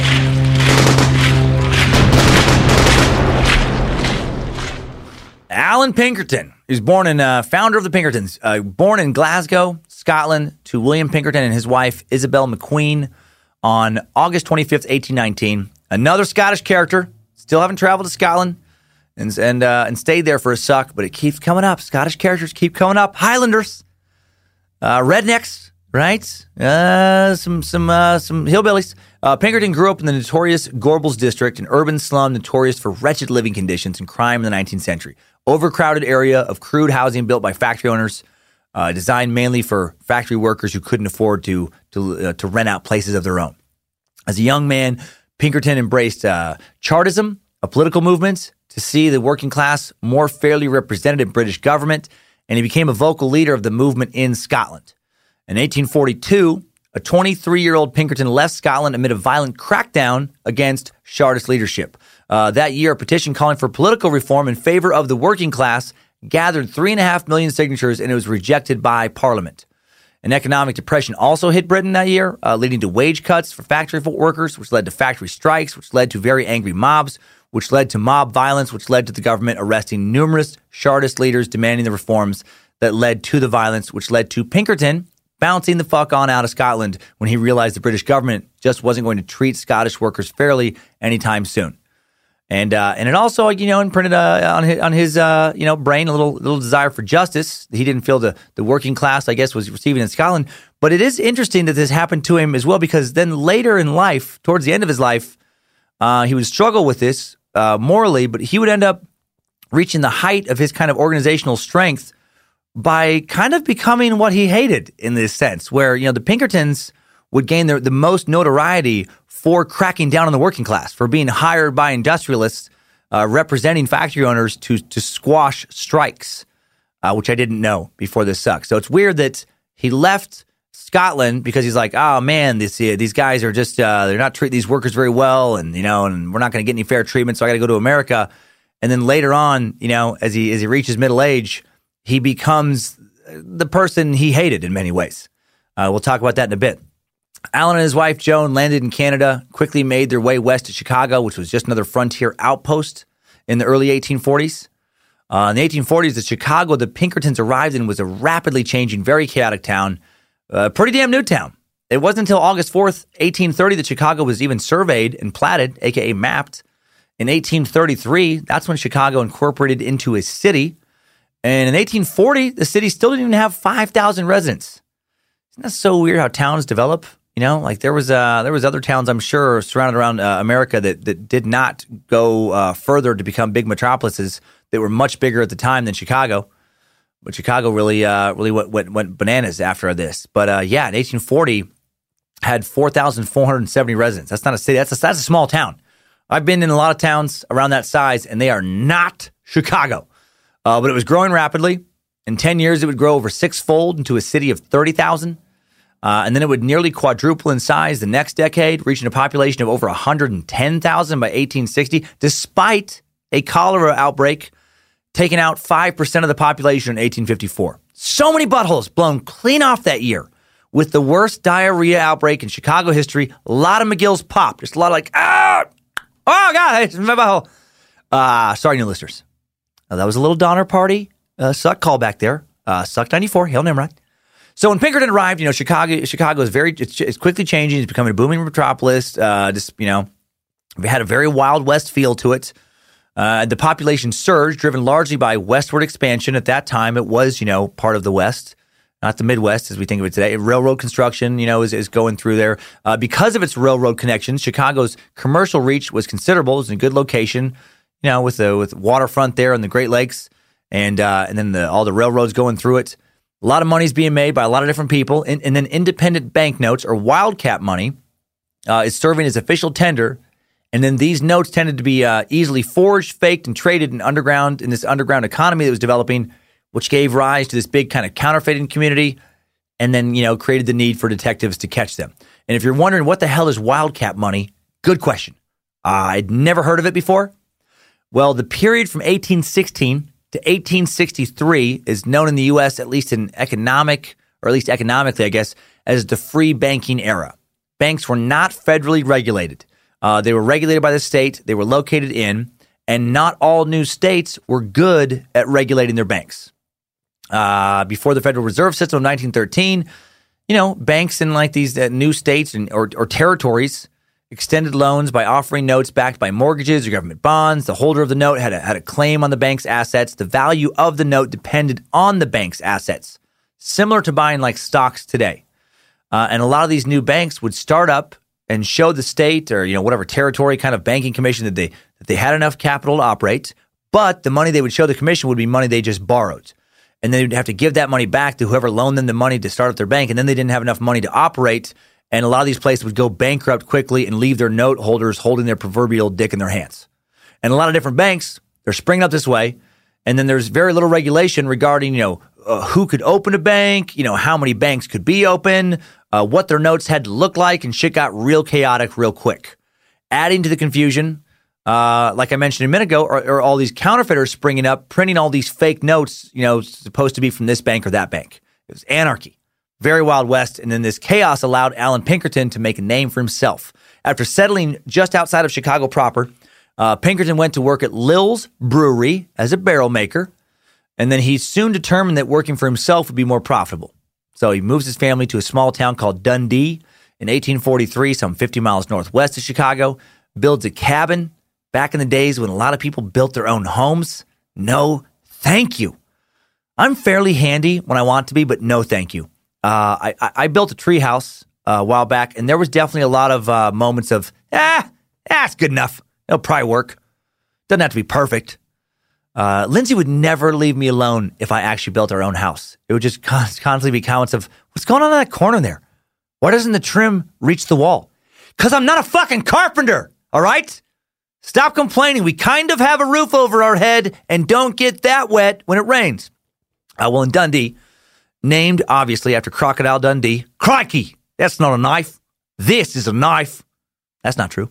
Uh, anyway, in Dundee, uh, Pinkerton got back to making barrels and he quickly cornered the, the lucrative Dundee barrel market due to the superior quality and low price of his extra barrelly barrels. Uh, but anyway, after after looking uh, for a way to increase his profit margins, he realized he could save money by not paying someone else for poles to make the barrel hoops and just gathering that wood himself. So in 1847, 27 year old Pinkerton, looking for said wood, finds a small deserted island in the middle of the Fox River, rows out to cut down uh, you know some wood of his own. However, when he gets out to the island, he also finds signs that someone had been out there and, and making some counterfeit notes. And, and, he and he wonders if this island, you know, might be their hideout. So he goes to find the county sheriff, returns with the county sheriff to make the arrests and claim the reward offered for these counterfeiters. Uh, and that in, and of itself speaks to how loose law enforcement was at this time compared to now. Right? Like, remember when I talked about posses and, and the regulators just a little bit ago and vigilante justice? I mean, think about this. He's a random dude no law enforcement experience. He is not trained. He is not part of the law enforcement community in any way whatsoever. He's a dude making barrels.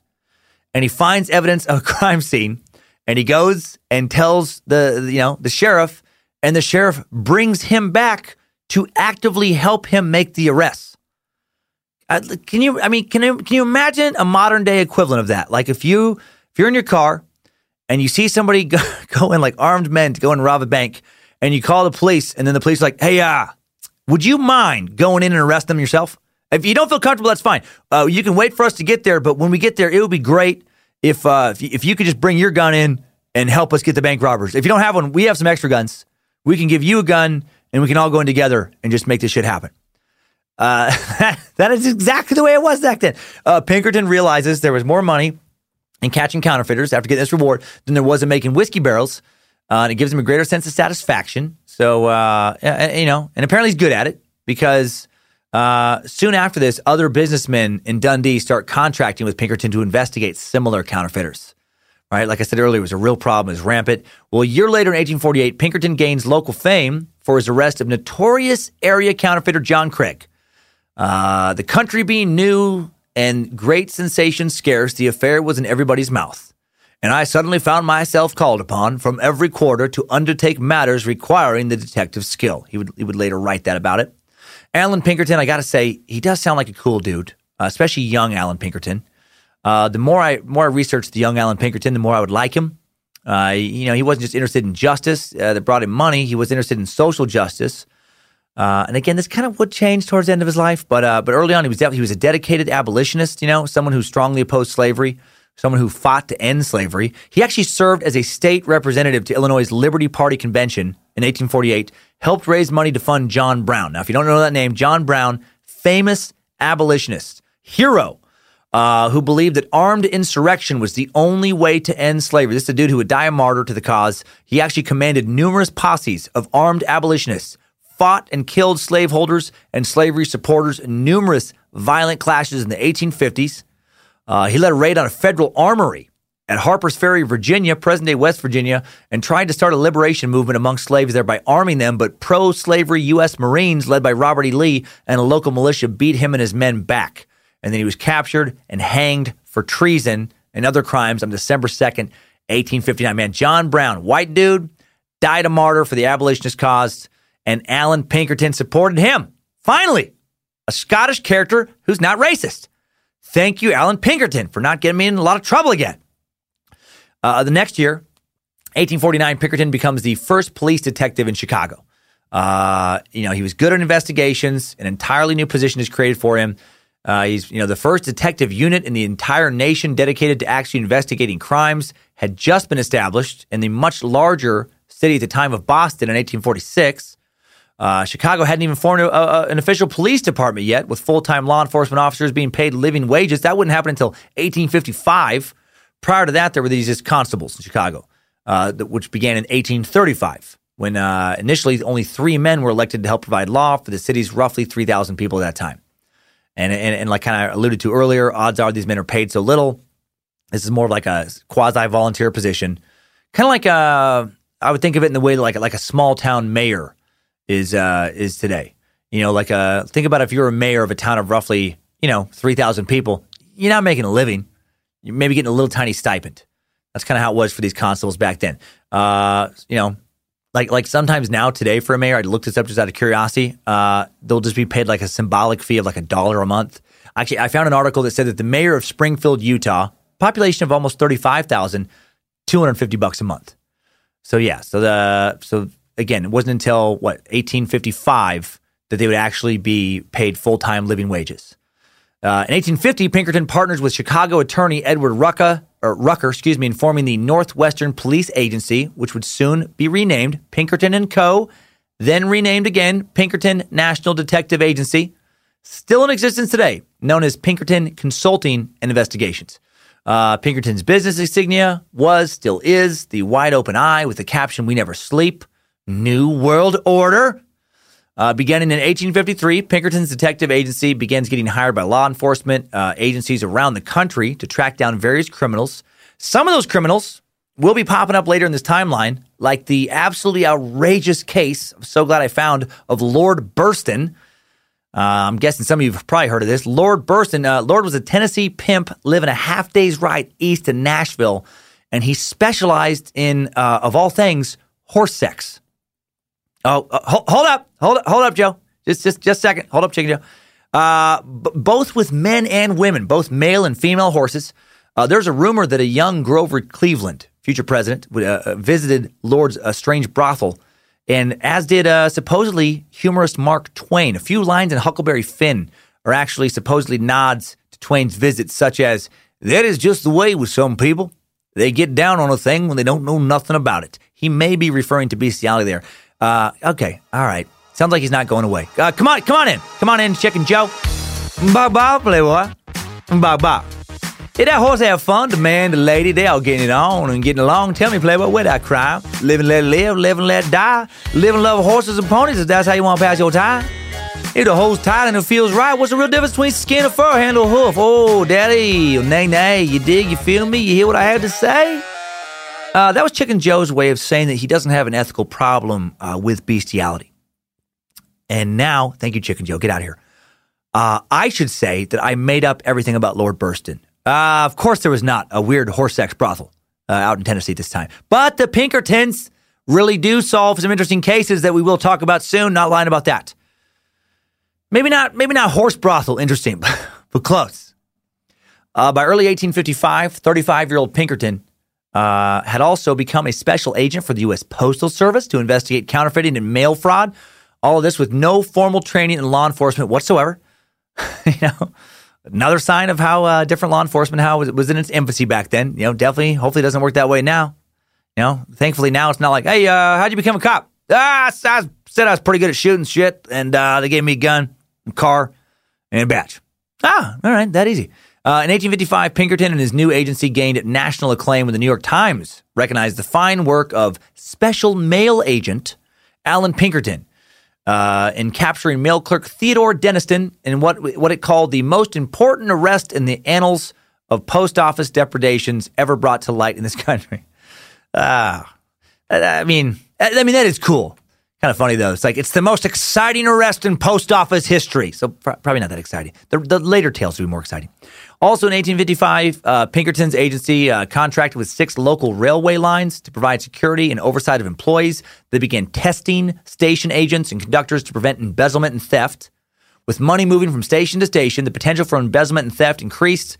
Railroad companies, you know, were worrying about the loyalty of their employees, and they would hire the Pinkertons to test their conductors and station masters ferret out those who were, you know, pocketing fares or not reporting, uh, you know, correct ridership, which is an angle of crime I didn't even think about, right? Like back then, way before you had computers and credit cards in the Wild West, especially, it's like, yeah, if you're the guy taking ticket fares and you got 100 people getting on the train and you tell the, tell the company, you know, you, you had 90 get on the train, who's probably going to find out?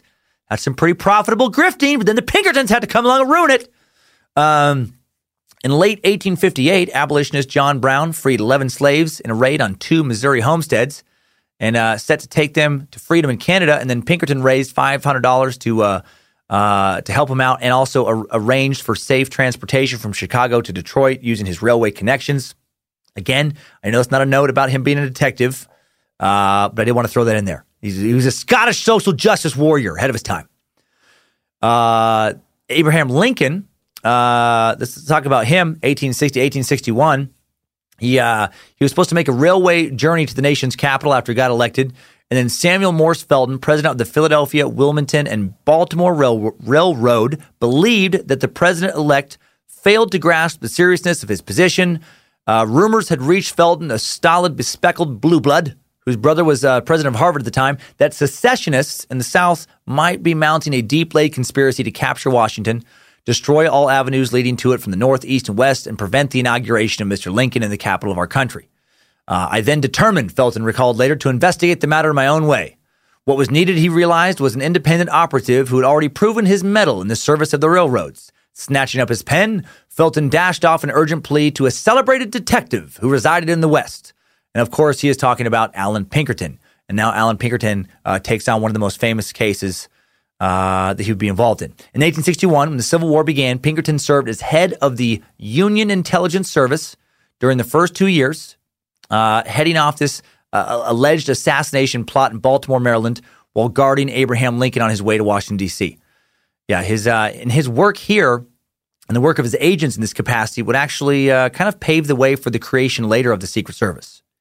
Uh, we know all about the actual assassination of Lincoln. You know, we did a suck on that, but we did not get into this alleged plot to assassinate him in 1861.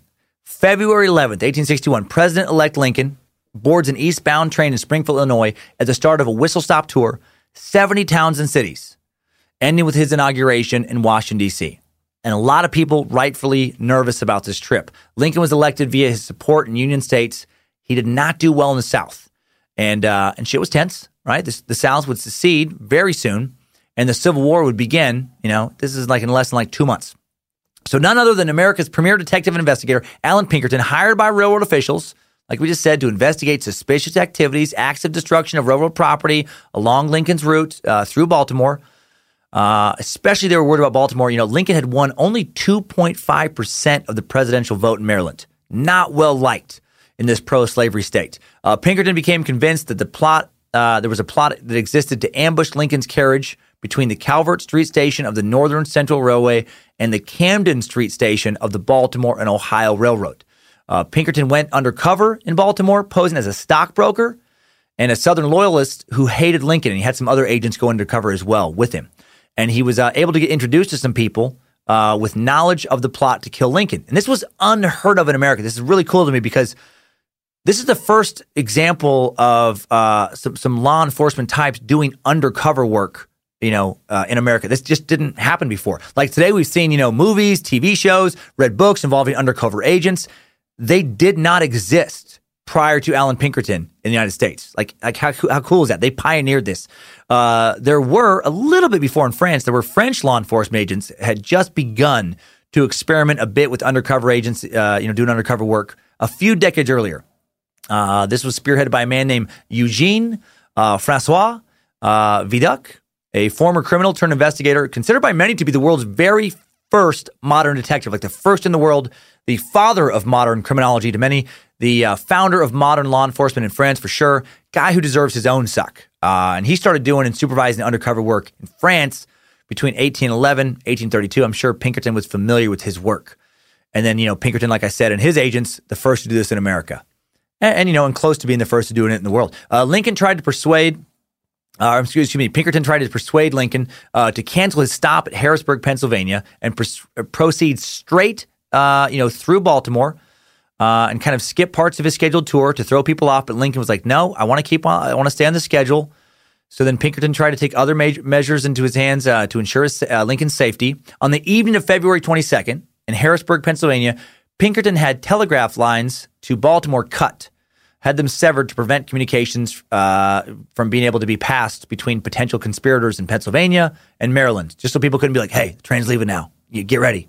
Uh, meanwhile, Lincoln then left Harrisburg on a special unscheduled train. So he, he was able to convince Lincoln to at least change his schedule. We're going to go the same route, but not at the same time. And, uh, and secretly arrive in Baltimore in the middle of the night. The most dangerous link in the journey, again, was Baltimore, you know, uh, where a city ordinance prohibited nighttime rail travel through the downtown area. And therefore, when they did this, they did sneak him through at night, but they had they had to uh, draw the train through town with horses uh, between the President Street and Camden Street stations, which just cracks me up. Like you would think that the president elect, traveling secretly in fear of his life, even if it's even in a state that hated him, could get a you know no trains at night in Baltimore city ordinance situationally lifted. Uh, I just I just picture one of Lincoln's advisors or one of the Pinkertons talking to some city official who just cannot fathom breaking a law under any circumstances, right? One of those people. That personality type, by the way, I cannot stand. People who just can't think outside the box or bend a rule ever. I think I've ranted about them before in here. Like, like it's like when you're checking into a hotel and check-in's like three o'clock and it's two fifty-five and they're like, um, check-in's at three p.m. Yeah, I know, but I'm here now and the room's ready. Check-in is at three p.m. Okay, you're one of those people. Uh, hope you have a fucking stroke soon. Uh, but yeah, it does just crack me out. I just picture someone being like, "So uh, yeah, so we're gonna need to take some uh, top secret cargo. I can't exactly get into it. Uh, it's presidential, you know, elect approval though. Uh, we're gonna need to take it through the city at night. So I know you got an ordinance, but we're gonna have to. But there's an ordinance that says no, you cannot do it. Yeah, no, no, no. I know, I know, I know. There's an ordinance. I just that's what I was saying. I, that, that's why I'm talking to you now. Uh, but the president elect is asking for a little leeway. But the ordinance said that the train does not go at night. No nighttime choo choo. Not ever with ordinance. Ah, I know. I get it. I get that there's an order. Everyone understands there's an ordinance. But in this specific case, in every case of night train, there is ordinance. Ordinance say the choo choo have a weight. Okay, for fuck's sake. We'll just get some horses. Let me check on the ordinance for the horsey nays. Oh, god damn it. Uh, according to Pinkerton, a captain of the roads reported that there was a plot to stab the president elect, and the alleged plan was to have several assassins armed with knives interspersed throughout the crowd that would gather to greet Lincoln, uh, Lincoln, uh, Lincoln at this uh, Baltimore stop. And when he emerged from the car, they would just, you know, uh, just swoop in on him. And at least some of the assassins would be able to get in there, even if others were stopped, and be able to fucking stab him. Which is wow, what a brutal way to. Uh, it's like some uh, some Roman you know, uh, uh, Caesar kind of shit. Just et, et tu, Brutus. Um, once Lincoln's rail carriage had safely passed through Baltimore, Pinkerton sent a one line telegram to the president of the Philadelphia, Wilmington, and Baltimore Railroad saying plums delivered nuts safely, even using code words. I bet that was for the first time too, right? Back then. Police uh, police officers using some, some code, man. On the afternoon of February 23rd, Lincoln's scheduled train arrived at Calvert Street Station in Baltimore. The large crowd that gathered at the station to see the president elect quickly learned Lincoln had already passed them by. Ha ha! Tricked you plotting bastards! You ain't stopping no one no how. Yeah, yeah. Uh, okay. So moving on in the timeline during the Civil War, Pinkerton and his agents often worked undercover, so they got further into undercover work, uh, working undercover as Confederate soldiers, uh, working undercover as Southern sympathizers to gather military intelligence for the Union states. Uh, Pinkerton himself served on several undercover missions. Uh, the 40 something posing as a Confederate soldier using the alias Major E.J. Allen. Uh, working, he worked across the Deep South in the summer of 1861, focusing on uh, fortifications and Confederate battle plans. He was, he was discovered being a spy in Memphis, barely escaped with his life. And, uh, and before we go further with his life, uh, time for a word from today's, uh, it's our final sponsor, Time Suck is brought to you today by Sergeant Bubbles Elite Primate Home Security Systems. Did you know that according to Sergeant Bubble, home invasions worldwide have gone up by over 6,000% in the last three months? Now, if you don't feel scared at home, you should. You should. Because some Richard Nightstalker Ramirez, some toy box killer, some Golden State Killer type super creep is probably, odds are, they're hanging around outside your house right now, planning waiting, sniffing your undies, sniffing your panties that they stole just yesterday. It's, it happens all, all the time. So stop wondering what goes bump in the night and protect yourself with one of Sergeant Bubble's elite primate home security systems. For the small fee of $1,500 a month, two chimps armed with handguns, knives, hopped up on a manageable level of methamphetamines will continually patrol the perimeter of your home day and night, biting, stabbing, probably shooting, anything out of the ordinary. Uh, someone you don't know stops by, those chimps will attack first, ask questions later. And for only $1,500 more a month, you can upgrade to the premium package where an additional chimp patrols your home perimeter. Got three chimps out there. And then also, you got three tiny monkeys armed with little switchblades and little Glock G42s. They're following you around the house. Safety's off, chamber loaded at all times. Wherever you go, you will rest easy knowing there are chimps and monkeys protecting your home in, in person. Now, please note that Sergeant Bubbles' elite primate uh, home security systems are not liable for any damage or killing or mayhem caused by the monkeys uh, and or chimps. And of course, that's not today's sponsor. No. Today's that was a lot of fun though for me. Today's final sponsor is brought to you by Leesa. Do you wake up feeling achy, easily distracted, or forgetting things? Not surrounded by monkeys patrolling your home? A quality night's sleep makes all the difference. And, and the right mattress is the key to getting proper rest instead of just laying down. Allan Pinkerton, uh, had Leesa been around in the 19th century, probably uh, would have caught twice as many criminals. He would have slept on a Leesa, and he would have caught two to maybe even 10 times the criminals he caught. Fact. Uh, the Leesa mattress is a product of 30 years of experience, hundreds of hours of rigorous product testing designed for body contouring and pressure relief. The Leesa mattress is perfect for all sleepers. Shop conveniently online with free shipping and 100 nights to try the mattress risk free in your own home. The Leesa mattress is backed by more than 12,000 five star reviews, loved by more than 300,000 happy sleepers now. Uh, and Leesa also donates, as many of you know, one mattress for every 10 sold so you can sleep easy and feel good about your purchase. Uh, Lindsay and I love our Leesa mattress. Uh, we sleep there. The three tiny monkeys with their with their switchblades and little guns. Uh, they sleep at the foot of the Leesa mattress. No, but I like the way uh, it feels. And I've said uh, before how it doesn't overheat me. You know, I'm a sucker for some good memory foam uh, that doesn't overdo it. You know, because I'm not looking to make like a mold of myself. I don't want to sink in and make a mold of myself for some weird statue to be put in the living room for the kids to throw darts at. I also want to sink. You know, I don't want to sink that far into it, but I also don't want to like not sink at all. I don't want to feel like I'm sleeping on the dining room table. Leesa walks that line in between the two very well. And right now, get $150 off the Leesa mattress plus a free pillow at leesa.com slash timesuck. Enter the pro, uh, promo code timesuck at checkout. This is Leesa's best offer. Leesa.com slash timesuck. Promo code timesuck.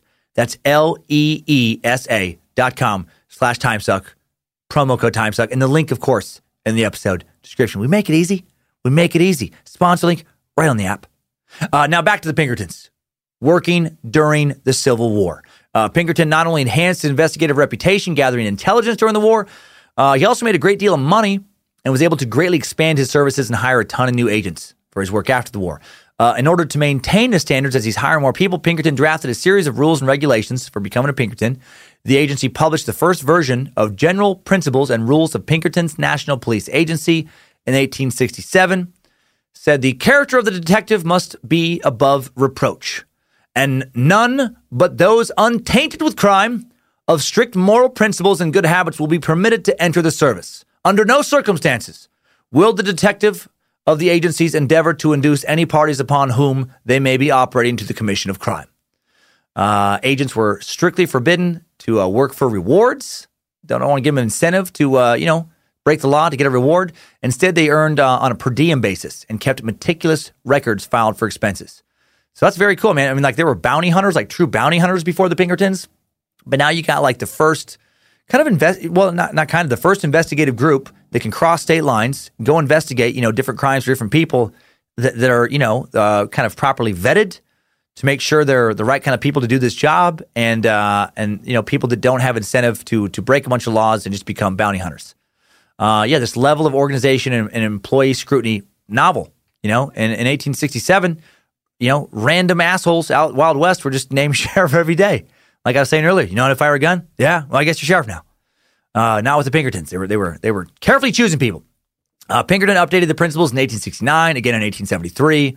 Uh, you know, for the rechristened Pinkerton's National Detective Agency. Uh, as an additional part of his effort to promote the agency, Pinkerton also began to publish his own, own tales of uh, detection and criminality. He starts writing a bunch of books. Uh, some of these books you can still order today on sites like you know Barnes Nobles or Amazon or whatever, or, or go to your local bookstore, have them order them. We got the uh, the Well Read Moose here in Coeur d'Alene, great little book company. They'll order those things as well. and they're and he starts writing books detailing the exploits of uh, you know his detective work, the detective work of his sons, other detectives, and yes, uh, he did have sons that would carry on the legacy of his agency. Uh, a daughter, Isabella, was born in 1843. Son, William Allan, born in 1846. Another daughter, Kate, born in 1847. Another daughter, Joan, 1848. And then a son, Robert Allan Pinkerton, also born in 1848. Uh, William Allan and Robert would both work for their father. Uh, Pinkerton's books included many of the key attributes of the modern detective story, uh, including, I just thought this was funny. There's a, there's a moment in one of his books where Pinkerton, having having become acquainted with some new information about a man he's pursuing, actually exclaims the now very cliche, "The plot thickens." uh, the books were also great advertising and recruiting. Uh, you know, uh, kind of propaganda, I guess, or recruiting. You know, uh, literature for Pinkerton's agency. You know, they featured the, the company's logo emblazoned on the cover. They made people want to join up. Between 1875 and 1884, he'd published 17 of these books. Uh, by the mid to late 1870s, Pinkerton's detective work shifts from uncovering embezzlement to imposing order in the Wild West. This is kind of my favorite little era of the Pinkertons, uh, especially the pursuit of train robbers at the behest of, of train companies, express companies. To Pinkerton, lawlessness in the American West was a disease that could spread to the rest of the country if it wasn't stopped. He would write, uh, like any disease that continues to corrupt until arrested by a gradual purification of the whole body or by some severe treatment, so too would lawlessness continue to spread. From every portion of the country flowed these streams of morally corrupt people, until, until nearly every town west of the Missouri or east of the mountains along these lines became a terror to honest people. Uh, yeah, residents of America's rough and rugged areas, however, uh, resented often and resisted incursions by Pinkerton agents, as we learned in the Hatfield McCoy suck this past week, right? Like, get out here, go on now, hawk folk, dog folk, don't need no Pinkertons interfering in clan matters. Yeah, yeah, yeah. Uh, a lot of communities actually viewed bandits. I, th- I found this interesting. Uh, when the Pinkertons started pursuing these these bank robbers, these stagecoach and train robbers, uh, a lot of the communities out in the Wild West, uh, they preferred the robbers. they defended their. Uh, they, they, they thought these robbers were kind of defending defending, excuse me, the honor of their communities by somehow by stealing back from the railroads. Because I guess, you know, the railroads were sometimes bringing in uh, foreigners and unwanted business competition to their little communities they didn't care for. They thought the railroads were, you know, not paying fair wages and just, you know, kind of, you know, uh, exploiting them. So they liked it when people would rob these places. You know, they were they were leery of the banks. They thought the banks were ripping them off, so they liked it when people would rob the banks. And uh, and then a lot of these people saw these Pinkerton agents as just these bank and railroad companies, you know, paid assassins. Now let's hop back uh, a bit in the timeline to talk about how the Pinkertons first entered the world of pursuing Western bandits, because it all started with the Reno Brothers gang, which I had not heard of before this. Uh, random trivia: uh, Elvis Presley's first role in a movie was uh, uh, playing one of the the Reno brothers. Ninety nine percent sure. I don't have that written down in my notes, but I remember coming across it. Uh, residents of the little railroad city of Seymour, Indiana, less than twenty thousand people today, less than two thousand back in the eighteen sixties uh, when the Reno brothers started robbing banks. They're they're the Reno brothers, residents of uh, of Seymour, products of Seymour. The the Reno brothers had been bounty jumpers throughout the Civil War, and the bounty jumpers. Uh, these were the people who would, who would enlist under some bullshit fake name. We we talked about this in some previous sucks, I believe, but they would enlist under some bullshit name, collect a small bounty for signing up. I think we talked about this in the KKK suck, and then uh, and then bounce on out and do it again right? Just con men, scan scan artists or scam artists. God dang it, uh, piddle puzzlers. You know, I made I made up piddle, piddle puzzlers. Uh, when the war and their ability to acquire more enlistment bounty ended, the Reno brothers moved then into robbery, uh, robbing county treasurers, robbing express companies banks. Uh, they rob a lot of people over several years' time and then become nationally known as bandits. In October of 1866, the four Reno brothers, John, Frank, Simeon, and William, along with several other, I guess it'd be Simon, but it's one of those fucked up spellings.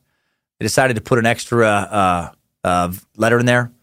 So, but I'll, I'll, say Simon. There was no pronunciation guide for his name. Uh, I doubt it was John Frank Simon Williams. Sounds better to me than John Frank William Simeon. I doubt it was Simeon. Um, uh, these guys, along with several other gang members, committed the world's first armed robbery of a moving train just outside of Seymour, uh, they stopped and robbed the train riding on the Ohio and Mississippi Railroad, relieved the Adams Express Company courier of all his loot. And then the uh, Adams Express Company called the Pinkertons, and the Pinkerton agents traced the gang to Council Bluffs, Iowa, and arrested several gang members, which was awesome until all of them escaped from the county jail within just a few weeks. Damn it! Old timey jails. Really not good at keeping people incarcerated, as we keep learning.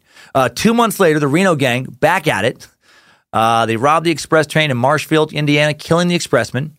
Soon after the Marshfield robbery, Pinkerton agents arrested three members of the Reno gang. However, as agents brought the prisoners into Seymour, a vigilante committee of a bunch of masked men seizes the three gang members and hangs them from a nearby tree. Uh, within a couple weeks of these lynchings, lynchings, uh, Pinkerton agents then capture additional gang members. Uh, the members uh, Simon and William Reno in Windsor, Canada. And then, after uh, an adventurous journey across Lake Erie, during which a passing ship slices their tugboat in half, that's not fun. Pinkerton and his agents uh, bring the additional gang members to New Albany, Indiana, and then a special train arrives carrying more vigilantes 50 masked vigilantes on this train. Man, vigilante justice is rampant. And the people that form these mobs rarely would get arrested. That's what's crazy to me, too. You know, a, a bunch of concerned citizens would get riled up, uh, bust into a jail or someplace, bust out a bunch of prisoners, hang them, and then go just go back to their lives. Take off, take off their masks, you know, go back to their lives just like nothing ever happened. I'm glad that doesn't happen anymore. Sometimes I do wish it did. Sometimes, you know, there's some dirtbags in prison, like the Green River Killer, Gary Ridgway. I wouldn't mind a, a mob breaking into prison and, you know, and hanging them. But in general, glad that angry mobs do not ex- uh, exist currently. Uh, well, when the, when the mob chasing the Reno gang reached the Floyd Country Jail, someone in the group shot the jailer, forced their way into the cells, proceeded to hang all three Reno brothers held there, as well as an additional gang member named Charlie Anderson. The masked vigilantes then just proceeded back to the train station, hopped back on the same train they'd come in on, and just uh, left town and went back to their lives. Uh, in, his, in his mind, Pinkerton did consider this case a success. Uh, the power of the Reno gang had been forcibly broken, and, and it was a success. Uh, the, the Reno gang was the first real Wild West train robbing gang to gain any national attention. And who stopped America's first real train robbing gang? The Pinkertons. Why? Because they were trained, they had uh, organized criminal investigators uh, able to track these bandits down and put them in jail. You know, not staying in jail, I don't feel like is the Pinkertons' problem. Uh, the lynchings did trigger international uproar. Furious British and Canadian authorities uh, opened their own investigations into the extradition proceedings and process that took them da- back down to the States. Uh, U.S. Secretary of State William Seward offered his apologies on behalf of the State Department. Know, sorry, Canucks. Works different down here. You know, sometimes people go to trial. Sometimes uh, an angry mob gets them. Yeah, yeah, yeah. Uh, Frank Reno, Charlie Anderson were, were technically in federal custody when they were lynched, and this is believed to be the only time in U.S. history that federal prisoners uh, were lynched by a mob before going to trial. The remaining Reno brother, John, would live until 1895. Uh, the Reno gang is, uh, again, uh, believed to be the first Wild West kind of train robbing gang and the first, you know, kind of like brotherhood gang that would uh, kind of pave the way for later gangs like the, the James Younger gang, you know, with the James brothers and stuff. The James Younger gang uh, the Pinkertons would also pursue. They gained notoriety in Missouri for a series of bank and fair robberies. Man, robbing people at the fair, uh, beginning in 1866, including the 1869 robbery of a bank in uh, Gallatin, Missouri, where infamous outlaw and probable future suck uh, Jesse James shot and killed bank clerk John Sheets. Then in 1871, the band of former Confederate guerrillas robbed a bank in uh, Corydon, Iowa, Bank officials contacted Pinkerton, who sent his son Robert to investigate. The James Younger gang were the most notorious gang of their era. Uh, man, these guys, hardcore. Jesse James and his brother Frank had been members of Quantrill's Raiders during the Civil War, a group of Confederate guerrilla fighters who at one point attacked the anti slavery town of Lawrence, Kansas, killed almost 200 people in retaliation for jailing some of their family members. These are hard men. You know, uh, you know, they'd rob way too many banks, stagecoaches, and trains during a roughly decade-long crime spree beginning in 1866, and they hated the Pinkertons. Uh, during train robberies, the gang, convinced that Allan Pinkerton was always after him, would search the rail cars for that Chicago detective to try and find him and kill him. In 1874, Pinkerton quickly dispatched additional agents into Missouri to find these Pinkertons, including Joseph Whicher, who, upon arriving in Liberty, Missouri, checked in with the local sheriff, and then approached the James farm disguised as an itinerant farmhand. Suspicious of Whicher's motives and outsider status, the James gang captured and executed him. How fucking crazy is that? I mean, A, the local sheriff knew where they were and wasn't doing anything. And B, they killed the Pinkerton agent sent to find him. And then C, the sheriff still doesn't arrest him after this, which again speaks to law enforcement this time, man. Now this guy's like, arrest him? Are you crazy? That's the James brothers. I resting now, man. You form your own posse. You get yourself killed. Good luck to you, feller. Uh, also in 1874, James, the James Younger Gang, uh, their members confront additional undercover Pinkerton agents, confront them on a country road and open fire. Uh, shootout would leave Pinkerton agent Lewis Lull dead, uh, local official Edwin Daniels dead, and a gang member John Younger, one of the Younger brothers, dead. Uh, outraged and embarrassed, Allan Pinkerton now considered the pursuit of Jesse James to be a personal vendetta. When the Adams Express Freight and Cargo Company, the company that originally hired the Pinkertons to uh, to come find these guys, then fires them after this shootout because they still hadn't been caught. Uh, Pinkerton vows to crush the gang on his own, saying, I know the James and the Youngers are desperate men, and that when we meet, it must be the death of one or both of us. My blood was spilt, and they must pay. There is no use talking, they must die. Oh shit, you done did it now, James Young guy. You don't get you don't get you gonna get ripped into the biggest can of whoop ass you ever did say. Yeah, yeah, yeah. Uh, Pinkerton's plan was to catch the James brothers at home and trap them in their farmhouse. Pinkerton reminded his agents to be sure that the Jameses were home. He also instructed them, above all else, destroy the house, wipe it from the face of the earth. I mean, he is pissed. They've killed some of his men. He is not dicking around.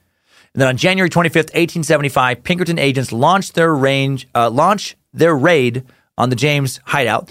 They quickly surround the house in the dead of the night and they throw into the home a specially made incendiary device uh, that consisted of a cast iron shell filled with flammable liquid and a cotton wick. And it was supposed to just illuminate the interior of the home. Instead, it, it blew up more than they expected, and shrapnel from the explosion killed the James's young stepbrother and took off the right arm of this kid's mother, uh, Zerelda Samuels. Uh, neither Frank nor Jesse were even home. So, whoops, a little bit of a fuck up there. You know, you're supposed to be uh, pursuing these James Gang, uh, you know, members, and you don't do your uh, investigation properly, and you end up killing their stepbrother, who had nothing to do with the crimes, and severely, severely wounding this kid's uh, uh, stepmom. So public outrage is loud and vehement after this attack. The Pinkerton raid turns the James brothers into folk heroes, uh, embraced across the, the Missouri political spectrum. For a short while, Pinkerton worries that Missouri officials are actually going to indict him and his agents. And then he sadly uh, calls his pursuit of the, of the James gang off after this. Uh, but the James gang did still think about him. During a later train robbery, Jesse James commanded one railroad engineer to, quote, tell Allan Pinkerton and his detectives to look for us in hell. Tough words. Uh, and then James would write letters to the press condemning uh, the Pinkertons for what they did. Uh, and why was the public so in love with the, the James gang? You know, uh, like them especially. Uh, it goes back to the Civil War in this case. Missouri was full of Confederate sympathizers, and the Jameses were never shy about declaring their allegiance to the Confederate cause. And they were also not reluctant about declaring uh, the political purpose of their violence. The James brothers, the Youngers, uh, they saw themselves as unrepentant rebels, Southern rebels, part of the Southern effort at resisting Reconstruction and taking back power or redeeming the South. You know, they, they, they, people they were robbing from, they considered, you know, like Union targets.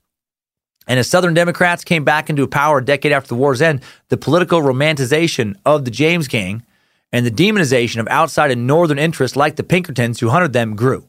And then most railroad and bank companies would just, they eventually just dropped their pursuit of the gang, which is, again, just insane to me uh, because of these sympathies. They were just getting too much bad PR. And I guess they just like, well, fuck it. We'll just accept that every once in a while they're just going to rob us.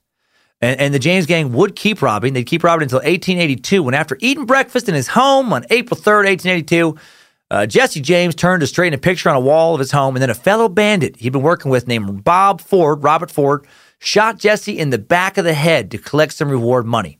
Jesse died instantly at age 34. People in Missouri were outraged, considered it a cowardly assassination. Within three months, Jesse's brother Frank surrendered, turned himself in, so people stopped chasing him. And then the jury didn't convict him of anything, wouldn't convict him of any crime. So he was just set free after you know, a, a decade plus of just doing what he wanted and robbing whoever he wanted. Get to get to, uh, got to lead a quiet life after that. Unreal. Just uh, just let him go. Uh, back to the Pinkertons though. Getting sidetracked for a second. I just I just man, I get to hear about Jesse James. I want to learn more and more and more. We gotta we gotta do a suck on the James gang. Following their James gang blunder, the Pinkertons had a rough year or so. And then things started picking up in late 1876. By 1876, conspiracy theories regarding secret societies, fraternal groups becoming very popular in the States. Many Americans at this time becoming convinced that a number of the criminal conspiracies, you know, were working in the shadows. Uh, you know, these, these, these groups, you know, range from secret labor societies to radical political ideologies to vast networks of intimidation, extortion, and murder. Sounds very familiar. The world is definitely going through another conspiracy phase right now. Uh, secret societies were considered by many to be anti American at this time. You know, secrecy itself was seen as corrupt and self serving. Yet, as we've learned in previous conspiracy sucks, by the end of the 19th century, the United States had entered what people would call the golden age of fraternity because uh, groups like the Freemasons were becoming very popular this time. Uh, and then these soci- societies, the thinking went, had to be infiltrated. We got to get some spies in there, find out what they're doing, expose them, crush them. And, uh, and then, you know, the Pinkertons were hired to do this. Secret labor unions were also thrown into the group of secret societies, you know, supposedly plotting down to, to take down America or plotting to take down America. And the Pinkertons would make a lot of money off of the uh, fear of the factory workers worried about these groups. And again, going back to the very beginning of the episode, I do find it interesting now that Pinkerton now is going to get truly rich working on behalf of industrialists to crack down on striking labor unions to keep the wheels of industry turning when he left Scotland because of people doing essentially that same shit to him and his buddies. He was part of the labor unions over there, flees the country because the government, you know, cracks down so hard on it and people start dying. And then, you know, years later, he ends up, uh, you know, becoming one of the people he would have hated as a young man. Uh, and, and, this period would lead to the biggest tar- blemishes on the on the legacy of the Pinkertons. They would become viewed as the enemy of the working man, and to me, that view seems to be pretty correct based on a lot of the stuff they did here. Kind of kind of lost their way for a bit. In 1876, the agency was in dire financial straits and desperate for another chance to redeem its reputation and public standing after the James, you know, uh, gang blunder. And then the opportunity to help crush a large labor organization presented itself. The Pinkertons had worked sporadically in infiltrating uh, labor organizations or suppressing labor strikes for about a decade prior to this, but this next job would put them in the national spotlight. Uh, you know, uh, and by working for American industrialists, Allan Pinkerton rationalized it. he didn't think he was helping, you know, uh, capitalists, you know, crush workers. He, he, he thought he was he was helping to uh, liberate and protect free labor. I don't know. I don't I don't think that's what's, what was happening. I think people trying to get a fair wage were just fucking beat by the Pinkertons. In 1874, Allan had one of his agents go undercover to infiltrate the Molly Maguires, uh, which was a secret organization of predominantly Irish coal miners, supposedly responsible for acts of terrorism that may be propaganda, a lot of it, in the coal fields of Pennsylvania and West Virginia from 1862 to 1876. And in 1876, his assignment really paid off for him. Got a lot of got a lot of uh, good exposure that led to a lot of uh, good paying gigs from this.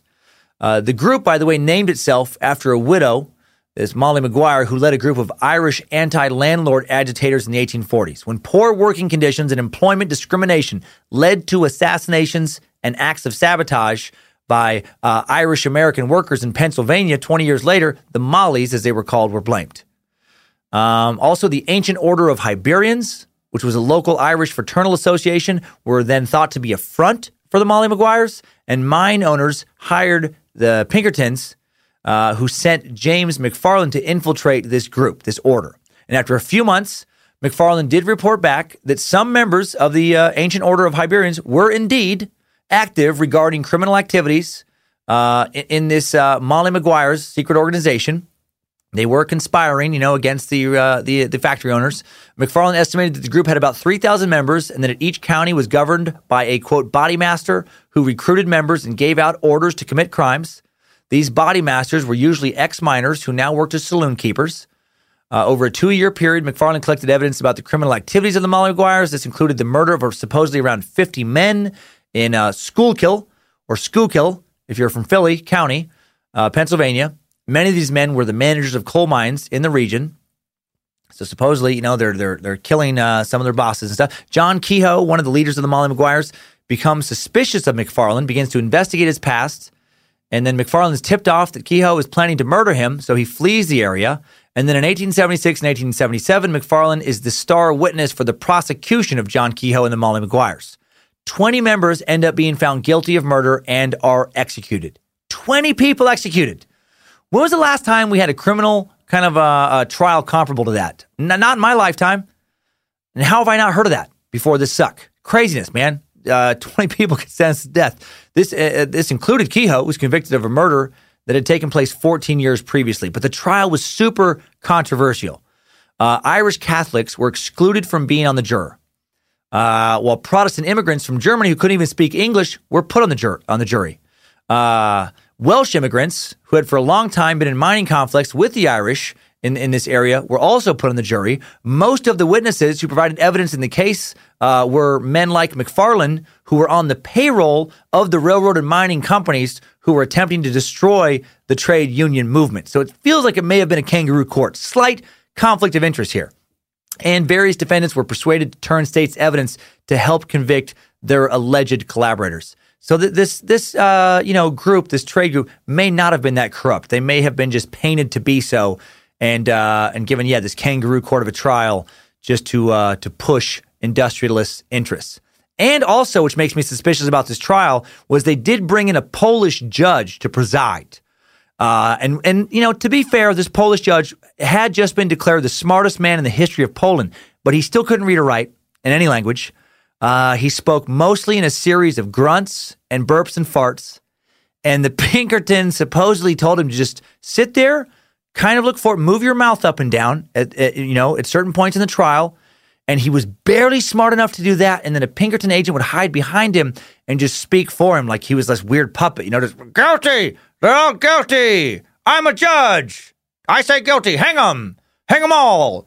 And then, and then, you know, after he'd say that, like this big, dumb, Polish savage of a judge would just fucking bang his gavel all over. Ah, I'm a judge, and then fart and stuff, you know. So, if you're a new listener, uh, my wife is Polish, and I can't tell you how happy it makes me to take uh, cheap jokes at her expense. Uh, I know it's dumb. I know they're dumb, but it makes me happy. It makes me smile. Uh, so okay. Anyway, though, everything else was real. Big financial victory for the Pinkertons here, though. They make a they make a national name for themselves, get a lot of good press. Uh, you know, as being as being people capable of truly breaking the spirit of a huge labor organization. And who is that going to get the attention of? Every other major, uh, you know, factory owner or you know, like a railway owner or whatever like that in the country. Anybody who's having a problem with their workers, uh, anybody you know who who has a large business who is able to pay lots of money to have a strike end is going to hire the Pinkertons now. Uh, between 1872 and 1892, the Pinkertons took an active part, were hired to take an active part in at least 70 different major strikes. And more controversy came with a lot of their participation in these. Uh, like on July 1st, 1884. Oh, sorry, not in this one. This uh, now we're skipping to his uh, death. Uh, well, I will talk about at least uh, uh, one more of these later in this in this episode. On July 1st, 1884, Allan Pinkerton died at the age of 64. Uh, and there's a little speculation about how he died. This is, and I'm not making this up. It's usually said that Pinkerton slipped on some pavement and bit his tongue, and that that resulted in gangrene. Good God. Gangrene of the tongue. I've never heard of that before. Uh, now I have a new fear. Please, Nimrod, do, let not, do, do not let me die. Do not let me die of gangrene of the tongue. I think I would rather have gangrene of the dick than have gangrene of the tongue. What is worse than that? What's worse than gangrene of the tongue? Maybe gangrene of the eyes. Like if you had, if you had gangrene in each of your eyeballs. I think if, if you had gangrene in each of your eyeballs and your tongue and your dick. That might be the worst. That might be the worst way to go. And, I, and I'm going to say this now.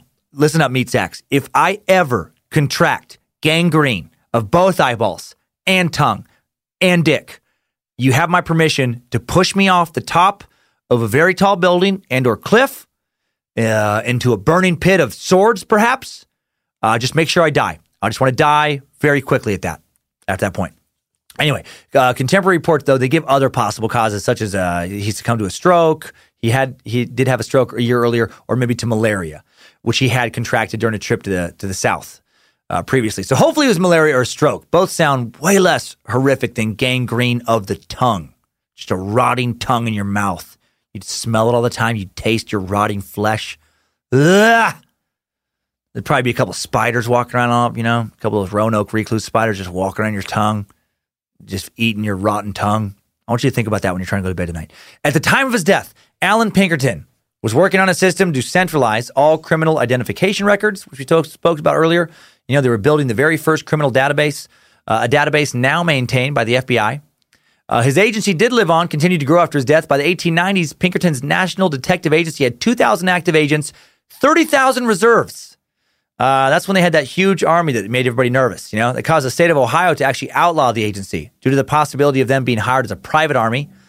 Uh, in 1892, the Pinkertons found themselves in a very dramatic battle with the labor union in Homestead, Pennsylvania. This is crazy. Henry C. Frick, general manager of the Homestead plant that Carnegie, Andrew Carnegie largely owned, uh, was determined to cut wages and break the Amalgamated Association of Iron and Steel Workers spirit, right? You want to, uh, this was the nation's largest steelmaker, its largest craft union. Uh, despite uh, Carnegie's public pro labor stance, Carnegie did support Frick's plans behind the scenes. And in the spring of 1992, Carnegie had Frick produce as much armor plate as possible before the union's current contract was set to expire at the end of June. And then, if the union failed to accept Frick's new terms, Carnegie instructed him to shut down the plant uh, and just wait until the, the workers folded. Uh, well, to protect the non union workers he planned to hire, uh, you know, get some scabs to take these jobs, Frick turned to some enforcers he had previously employed, the Pinkertons. Uh, he wanted to, uh, to bring them this, their big private police force uh, to protect, you know, uh, non-union workers going in for less pay than the union workers want.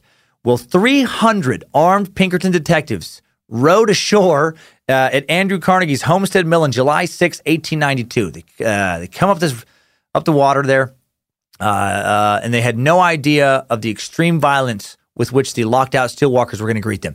Tugboats pulled barges uh, carrying the Pinkerton detectives armed with Winchester rifles up the Mononga, Mononga, Monongahela. This, this is a fucking crazy ass word. Monongahela. There we go. Up the Monongahela River. A worker stationed along the river spotted the private army. A Pittsburgh journalist wrote that about 3 a.m., a quote, horseman riding at breakneck speed dashed into the streets of Homestead, giving the alarm as he sped along. Well, when the private armies arrived, the Pinkertons arrived. The crowd warned the, uh, the Pinkertons not to step off the barge, but they did. And then a hail of stones and then bullets ripped through the air. Uh, some of the workers were armed. Uh, you know, uh, mayhem breaks out. Still, steel worker William Foy and the captain of the Pinkertons both fall wounded. No one knows who shot first, but under a barrage of fire, the Pinkertons retreat back to their barges. And then for 12 hours, a fierce battle rages between the two sides. Outgunned by the Pinkertons' Winchester rifles, Homestead citizens scour the town for weapons. Uh, they press into service everything from ancient muzzleloaders to a random 20 pound cannon that some of them hauled over to the river's edge and they start shooting this cannon at the Pinkertons. Uh, and check this out some of the strikers rolled a flaming freight train car down the bank trying to hit one of the barges and catch it on fire. Can you imagine if that shit was happening in Pennsylvania today? Getting 24 7 news coverage. That would be the highest rated news event of my lifetime. People rolling a burning fucking train car to, down, down a bank towards a group of 300 well armed private security guards shooting at uh, people trying to work at a mill. Uh, you know, people firing cannons. The uh, the, the, the steelworkers uh, tossed dynamite into the river, tried to sink the boats. They pumped oil in the river and tried to set the river on fire. Uh, a local hardware merchant donated his entire stock of ammunition, uh, which workers started carrying to the mill in wheelbarrows. Wheelbarrows. As workers built barricades on shore, the Pinkertons cut rifle ports into the sides of their barges. News of the battle reached nearby Pittsburgh, and by 6 a.m., 5,000 curious spectators lined the riverbanks to watch this stuff go down. Just a, just a bunch of people on a riverbank eating snacks, drinking some drinks, watching a show. A battle raging between steelworkers and security guards, like a real military battle. Four times, uh, the Pinkertons raised a literal white flag, and four times, some sharpshooter on the factory workers' side shot the flag down. Uh, nope, not ready yet. Not ready to stop fighting. 5 p.m., the workers finally accept the Pinkerton surrender. By that time, nearly a dozen people were dead. Uh, the workers declared victory in the bloody battle, uh, but it was a short lived celebration. Public sympathy for the Union, eroded by the brutal treatment of the Pinkertons, declined uh, further when anarchist Alexander Berkman, unconnected to the Union, attempted to kill Frick, right? The guy who kind of, uh, uh, you know, pushed to hire, the guy who hired the Pinkertons. Uh, Frick is, gets seriously wounded, but recovers and then becomes more determined to win. He says, if I will fight this thing to the bitter end. I will never recognize the union. Never, never. So these guys don't get their jobs back. Homestead Mayor, honest John McLuckie, like all labor years, uh, like all labor leaders, excuse me, despise the Pinkertons, saying our people, as a general thing, think they are a horde of cutthroats, thieves, and murderers, and are the uh, in the employ of unscrupulous capitalists for the oppression of honest labor hated by laborers nationwide. The Pinkertons, uh, uh, you know, uh, get even more hated. And ultimately, Homestead turned popular sentiment against Pinkertonism, as it was called. In the seven years after the Homestead battle, 26 different states passed laws uh, against the hiring of outside guards in labor disputes. And after uh, Homestead, the era of the Pinkertons, you know, really kind of comes to an end, even though they still operate as a private security firm today. And sadly, like in that battle, yeah, both sides lost. You know, the union workers, they didn't get after fucking waging that crazy battle. The the steel mills not bringing them back, and then the Pinkertons, because of all the bad press of them attacking these steel workers, they uh, they lose kind of all public sympathy for their organization. So so both sides lose in that battle. Uh, so at the dawn of the 20th century, let's hop out of this timeline and let's highlight some uh, some of how the Pinkertons advanced law enforcement investigative techniques. Good job, soldier. You made it back. Barely.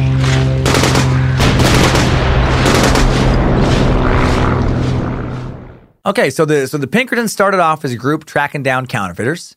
Uh, they evolved to catch people committing mail fraud. Uh, they pioneered undercover work to keep Abraham Lincoln safe prior to the Civil War, and they worked for the Union in the Civil War, furthering their undercover skills. They grew in size and organization. They were hired to uh, kind of try and tame a little bit of the Wild West, catch train robbing gangs and other Western uh, outlaws. They did apprehend many. It wasn't like like they just had the one victory with the Reno gang and the one failure with the Jesse James gang. There was a lot of other lesser known gangs and bandits that they did apprehend, and that if it wasn't for them, no one would apprehend. Uh, they amassed the largest collection of mugshots ever gathered in the nation. Uh, you know, as they began to compile that national criminal database, which did not exist before them. Uh, Allan Pinkerton was working on the nation's, you know, first database when he died. Like I said, uh, when he started his detective agency, America didn't have any of that. You know, as I was just saying, and they and they did all this prior to the Secret Service, CIA, or FBI existing. And uh, and what else did they do? Well, they hired the world's first female detective, Kate Warren, excuse me, in 1856. Uh, seeing a woman in the, in the Pinkerton Detective Agency offices in 1856, Allan Pinkerton assumed that Kate was looking for a secretary job. Nope.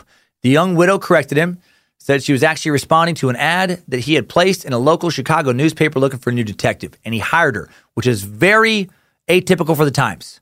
So again, man, young Allan Pinkerton, I know it gets a little, you know, when he's going against, you know, a lot of kind of union workers and stuff later in life, it uh, tar- tarnishes his legacy a little bit. But early in life, he was a big social justice warrior. He was an abolitionist, and he fought for uh, for women's rights. He was, you know, he had no. He ended up hiring numerous female detectives, and uh, and this Kate especially kicked ass. Hail Lucifina! In 1858, for example, Kate uh, gained the uh, confidence of Ms. Mrs. Uh, Maroney, whose husband had stolen fifty thousand dollars from the Adams Express Company Equity Fund. And then uh, from chats with the wife, Warren gathered a good deal of the evidence needed to convict Mr. Maroney who returned more than 30,000 of the stolen cash and was then sentenced to 10 years in prison. She also went undercover with Allan in Baltimore to help sniff out that Lincoln uh, assassination info. She adopted a thick Southern accent, uh, transformed herself. She was from New York originally. Transformed herself into into Mrs. Cherry or Mrs. Mbali, a rich and flirtatious Southern lady in town to socialize as uh, classy secessionist gatherings. Uh, the plan the partygoers, uh, partygoers told Mrs. Cherry was to kill Lincoln on his way to Washington, D.C. for his inauguration.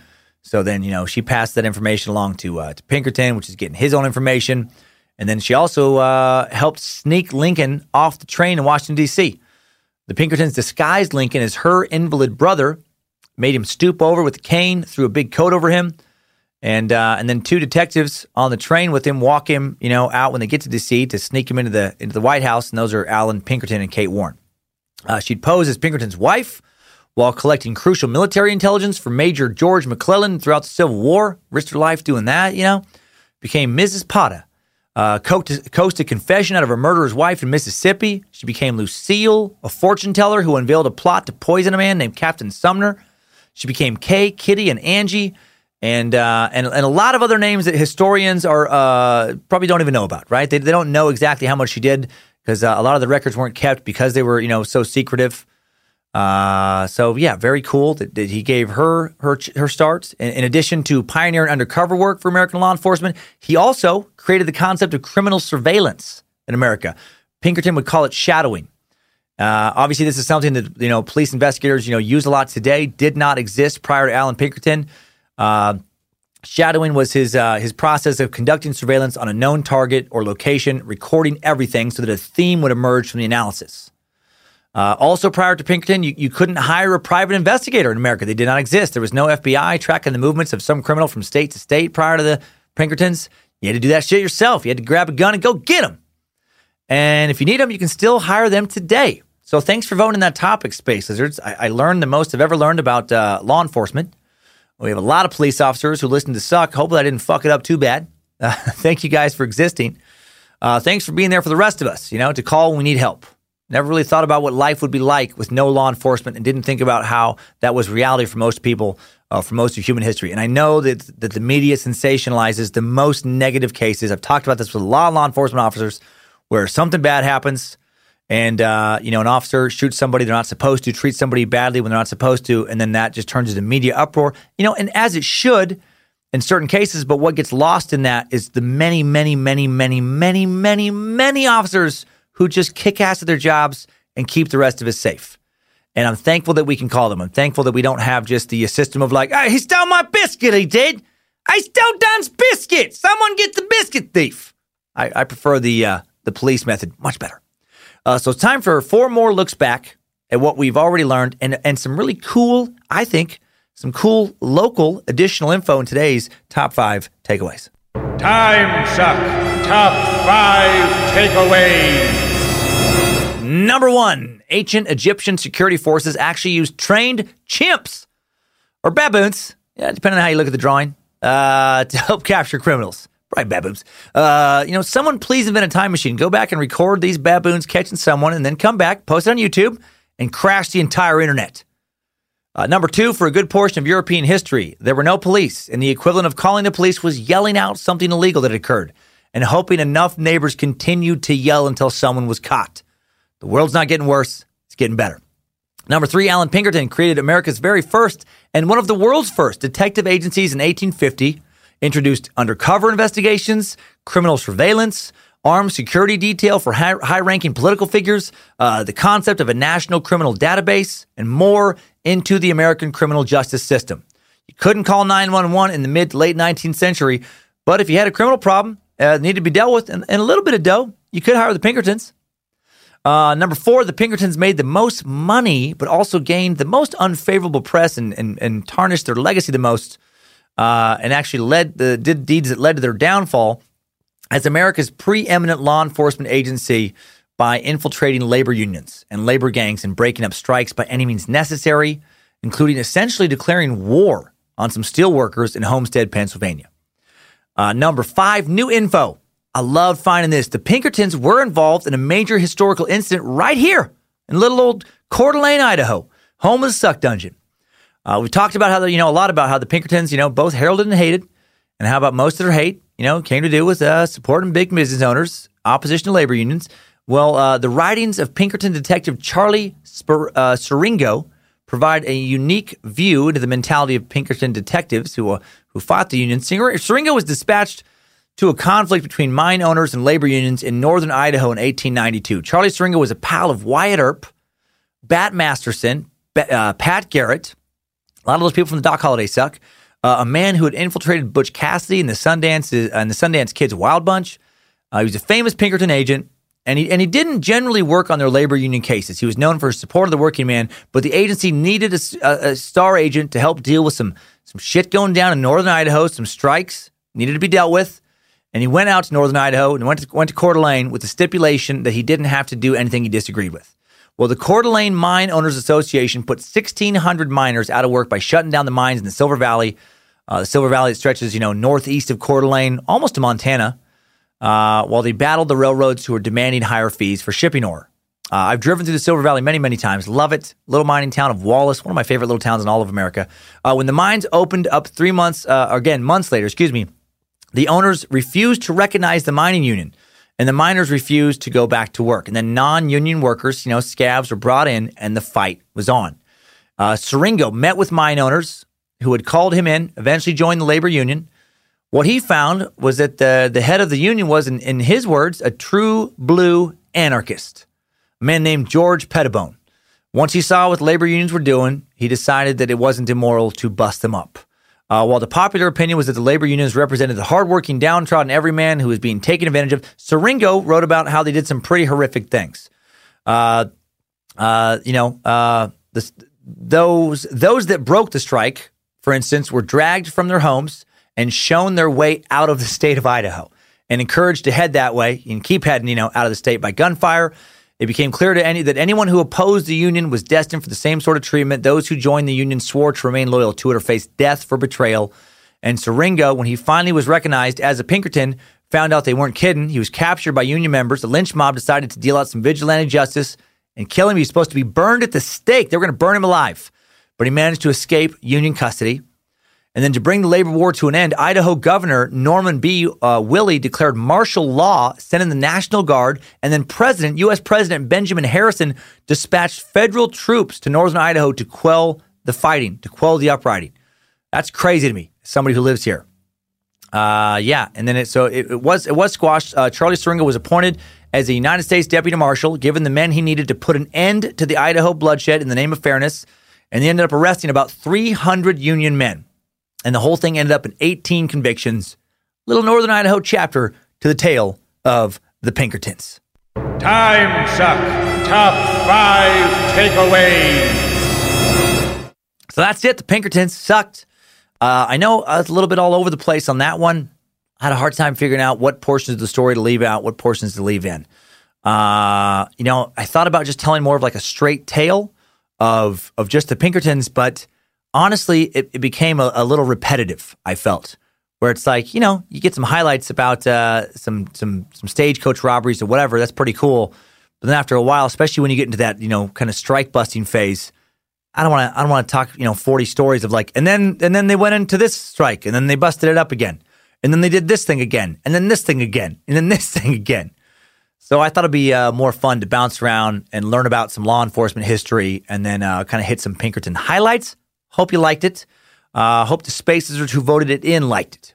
Uh, thanks again to the Time Suck team, High Priestess of the Suck, Harmony Vellicamp, Jesse, Guardian of Grammar Dobner, Reverend Dr. Joe Paisley, Time Suck High Priest Alex Dugan, the guys at Bit Elixir, Danger Brain, Space Lizards and Merch Wizards, Ale- Axis Apparel, Queen of the Suck, Lindsay Cummins, and huge thanks to OG Bojangles Research Department Assistant Heather Knowledge Ninja Rylander. And congrats, big congrats to Harmony and Alex uh, for welcoming little space newt Charlie into the world at 10:30 a.m. on Tuesday, November 27th.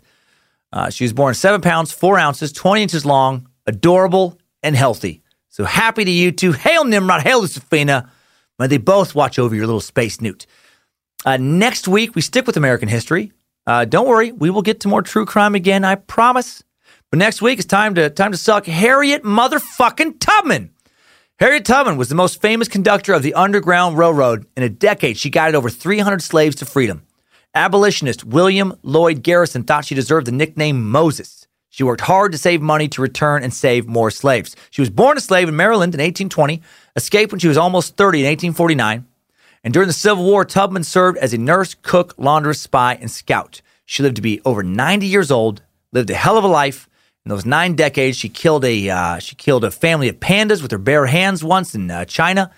She uh, she karate kicked a Sasquatch into a parallel dimension when she was 45, and she invented the easy bake oven. No, she didn't do that stuff, but she did she did cooler stuff. Really, uh, she did a lot of cool shit, and you should know more about her, and you will next week. Time now for Time Sucker updates. Updates? Get your time sucker updates. Uh, a lot of cool updates being sent in. Uh, if yours didn't make it in, it's not because we don't care. There's a lot of stuff coming in, uh, which is fantastic. Very appreciative. First update today is about how the suck changed someone's life. And this is from Crystal Troner. Crystal writes Dear Dan, the magnificent leader of the Space Lizards. I've been. Uh, uh, I've been listening to the podcast since about June of this year, and I finally caught up. I know there's a lot of hours out there. I fucking blab a lot. Uh, I made a deal with myself that when I was done, I would become a space lizard. So coming soon. Sweet. I also decided not to email you until I got to this point. I saw you last January at the Zanies in Rosemont, aka it's not fucking Chicago. I know. You know why I say that? Because uh, I feel like people from surrounding areas sometimes who might come to Chicago, if they just hear like a, a suburb name, they might be like, "Well, where's that?" So I'll just say the, the main city. But you're right. I know it's not not technically Chicago. Okay, and was not yet listening to any podcast, so I really dragged my feet about starting to listen to yours. So glad I did. At the beginning, I would be nervous about listening to certain episodes because the subject matter made me uncomfortable, or I just had no interest. But I listened anyway and wound up being so glad. Yay! Uh, not only did I learn more about something I didn't have any curiosity about originally, but I found out that it was actually super interesting. That I me as well. Some topics that get picked, I'm like, I don't know about this, but I always like them. I just wanted you to know that listening to the bonus episode number 10 was a uniquely challenging experience for me. It was like a call to action. I had been debating about quitting my job, moving away from a large city for a small town, and just shaking shit up. You inspired me to start looking. Oh yeah, and for those of you who are, haven't, li- bonus episode ten was when I, when I talk about my story. That's the suck sucks itself. Uh, uh, yeah, you inspired me to start looking. In September, I did. I quit my job. I took the month of October off, moved to a truly tiny fucking town in Tennessee, and I'm starting my new life here. I really am grateful that listening to the suck and all the updates from the different time suckers gave me the courage to just fucking do it. You have truly created something special here where I feel like there's a chance that I'll meet random suckers out there. Yeah, the odds are increasing all the time. I will say on that, I do get recognized more and more all the time. And I'm not saying that it's like, oh, look at me way. It's all from Time Suck. Always. Always, always, always. And it makes me feel so good. Uh, and uh, I'll meet random suckers out there and have something in common with them immediately. I know you're proud of the community you've created, but I just wanted you to know that you have really positively impacted this sucker's life and have kept me company on several long fucking drives from Chicago to Eastern Tennessee. Thank Christ I had your mush mouth. God, my mush mouth was on fire today uh, for company. Especially when I discovered the localist chain of Bojangles. Yeah, man, some biscuits, uh, which specializes in chicken and biscuits, the meeting place of Chicken Joe and Bojangles. Bye bye, Playboy. Hey, Lucifina, give Bojangles a good pet for me and keep on sucking. Crystal Troner. Oh, Crystal, that makes me so happy. Makes me so happy. I'm so glad. You know, obviously, you know, uh, as this thing expands, yes, it can help me like financially, but I swear that it's such a passion project. I, this stuff fires me up more than anything else. Just cre- building a community where where people, uh, you know, they have something in common immediately. To when they meet somebody else, uh, they tend to be uh, of a similar ilk. They're able to start friendships. That that stuff is starting to happen more. I love people meeting at shows and things. And cool, man. Uh, okay, kick ass Hatfield McCoy message from Logan County sucker Anthony Hogfolk Stallings. Uh, Anthony writes, just wanted to say how much I enjoyed the Hatfield McCoy suck. I'm from Logan County, West Virginia, so I've heard about the feud my entire life. Uh, but of course, hearing it from you, the time suck way was the best portrayal anyone could ask for. Wow, I'm sure some people disagree, but I thank you. Uh, from a little town in West Virginia, Coalfield. It's called Man. Yes, the town is called Man. I think I've heard of that, Man, West Virginia. Our high school mascot is the hillbilly, a goat. No, I'm not making this up. You talked about the Logan Wildcats, Confederate militia group. Well, the Logan High Wildcats are also the county rival of my Man High Hillbillies. Ha! Ah, hilarious, man. Little nods to the, the history there. Yeah, the Scottish Hillbillies. Just wanted to say, being from such a town and hearing you talk about this area was so awesome. I thoroughly enjoyed it, as I do all the sucks. You're awesome. Keep it up. P.S. Go Hawk Folk! Yeah, yeah, yeah! Go Hawk Folk! Ah, thank you, man. I'm glad you enjoyed that. I appreciate that, Anthony. Pronunciation update. Yes, from uh, from somewhat furious time sucker Anthony Thornton, who writes in all caps, "Jesus tap dancing Christ." It's pronounced Lusitania. Dan, I'm probably still saying it wrong. Loose, ear, te, nya, Lusitania, Lusitania. The sinking of the Lusitania is one of the most significant maritime incidents of the early 20th century, and I want to punch my own ears every time you mangle the pronunciation.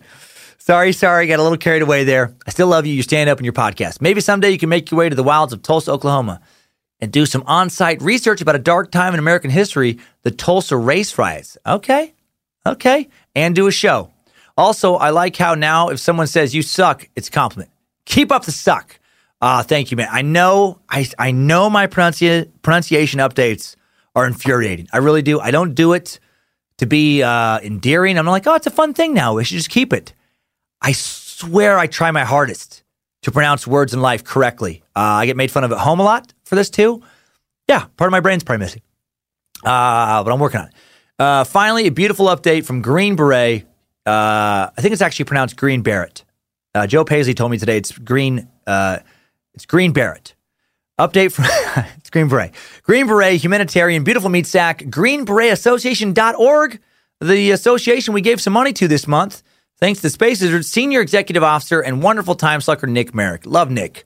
Uh, Nick writes, Dan and Lindsay, uh, first, yeah, my wife, uh, Queen DeSuck, she's also on this message. First off, we have to say thank you for highlighting our nonprofit on the podcast, and what a great one to host it on. Mhm, the World War One. Yep. Uh, the donations could not have come at a better time, sadly.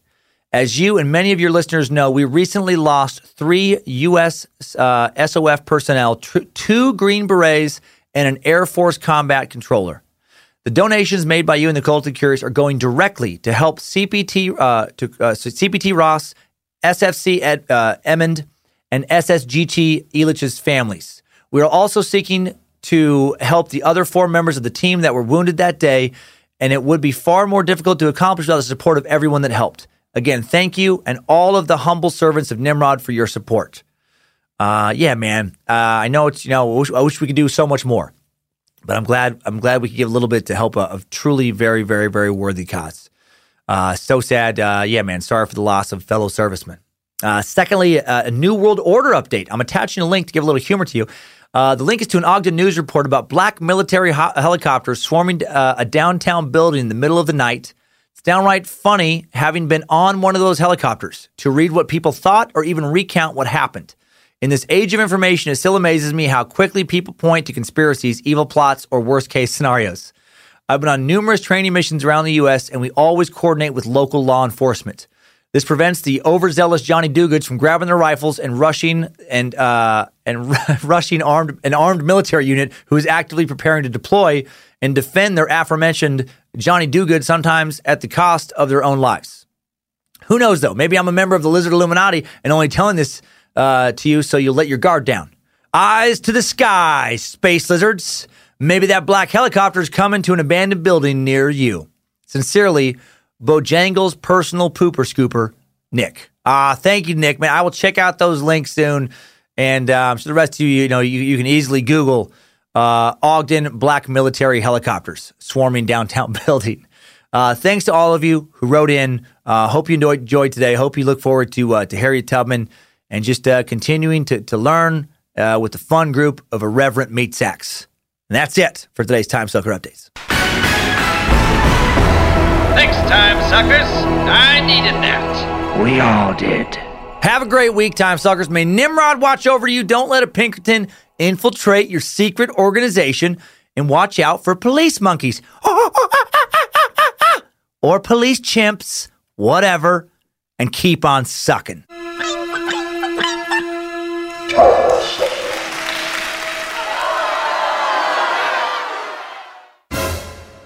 Can I go to sleep now?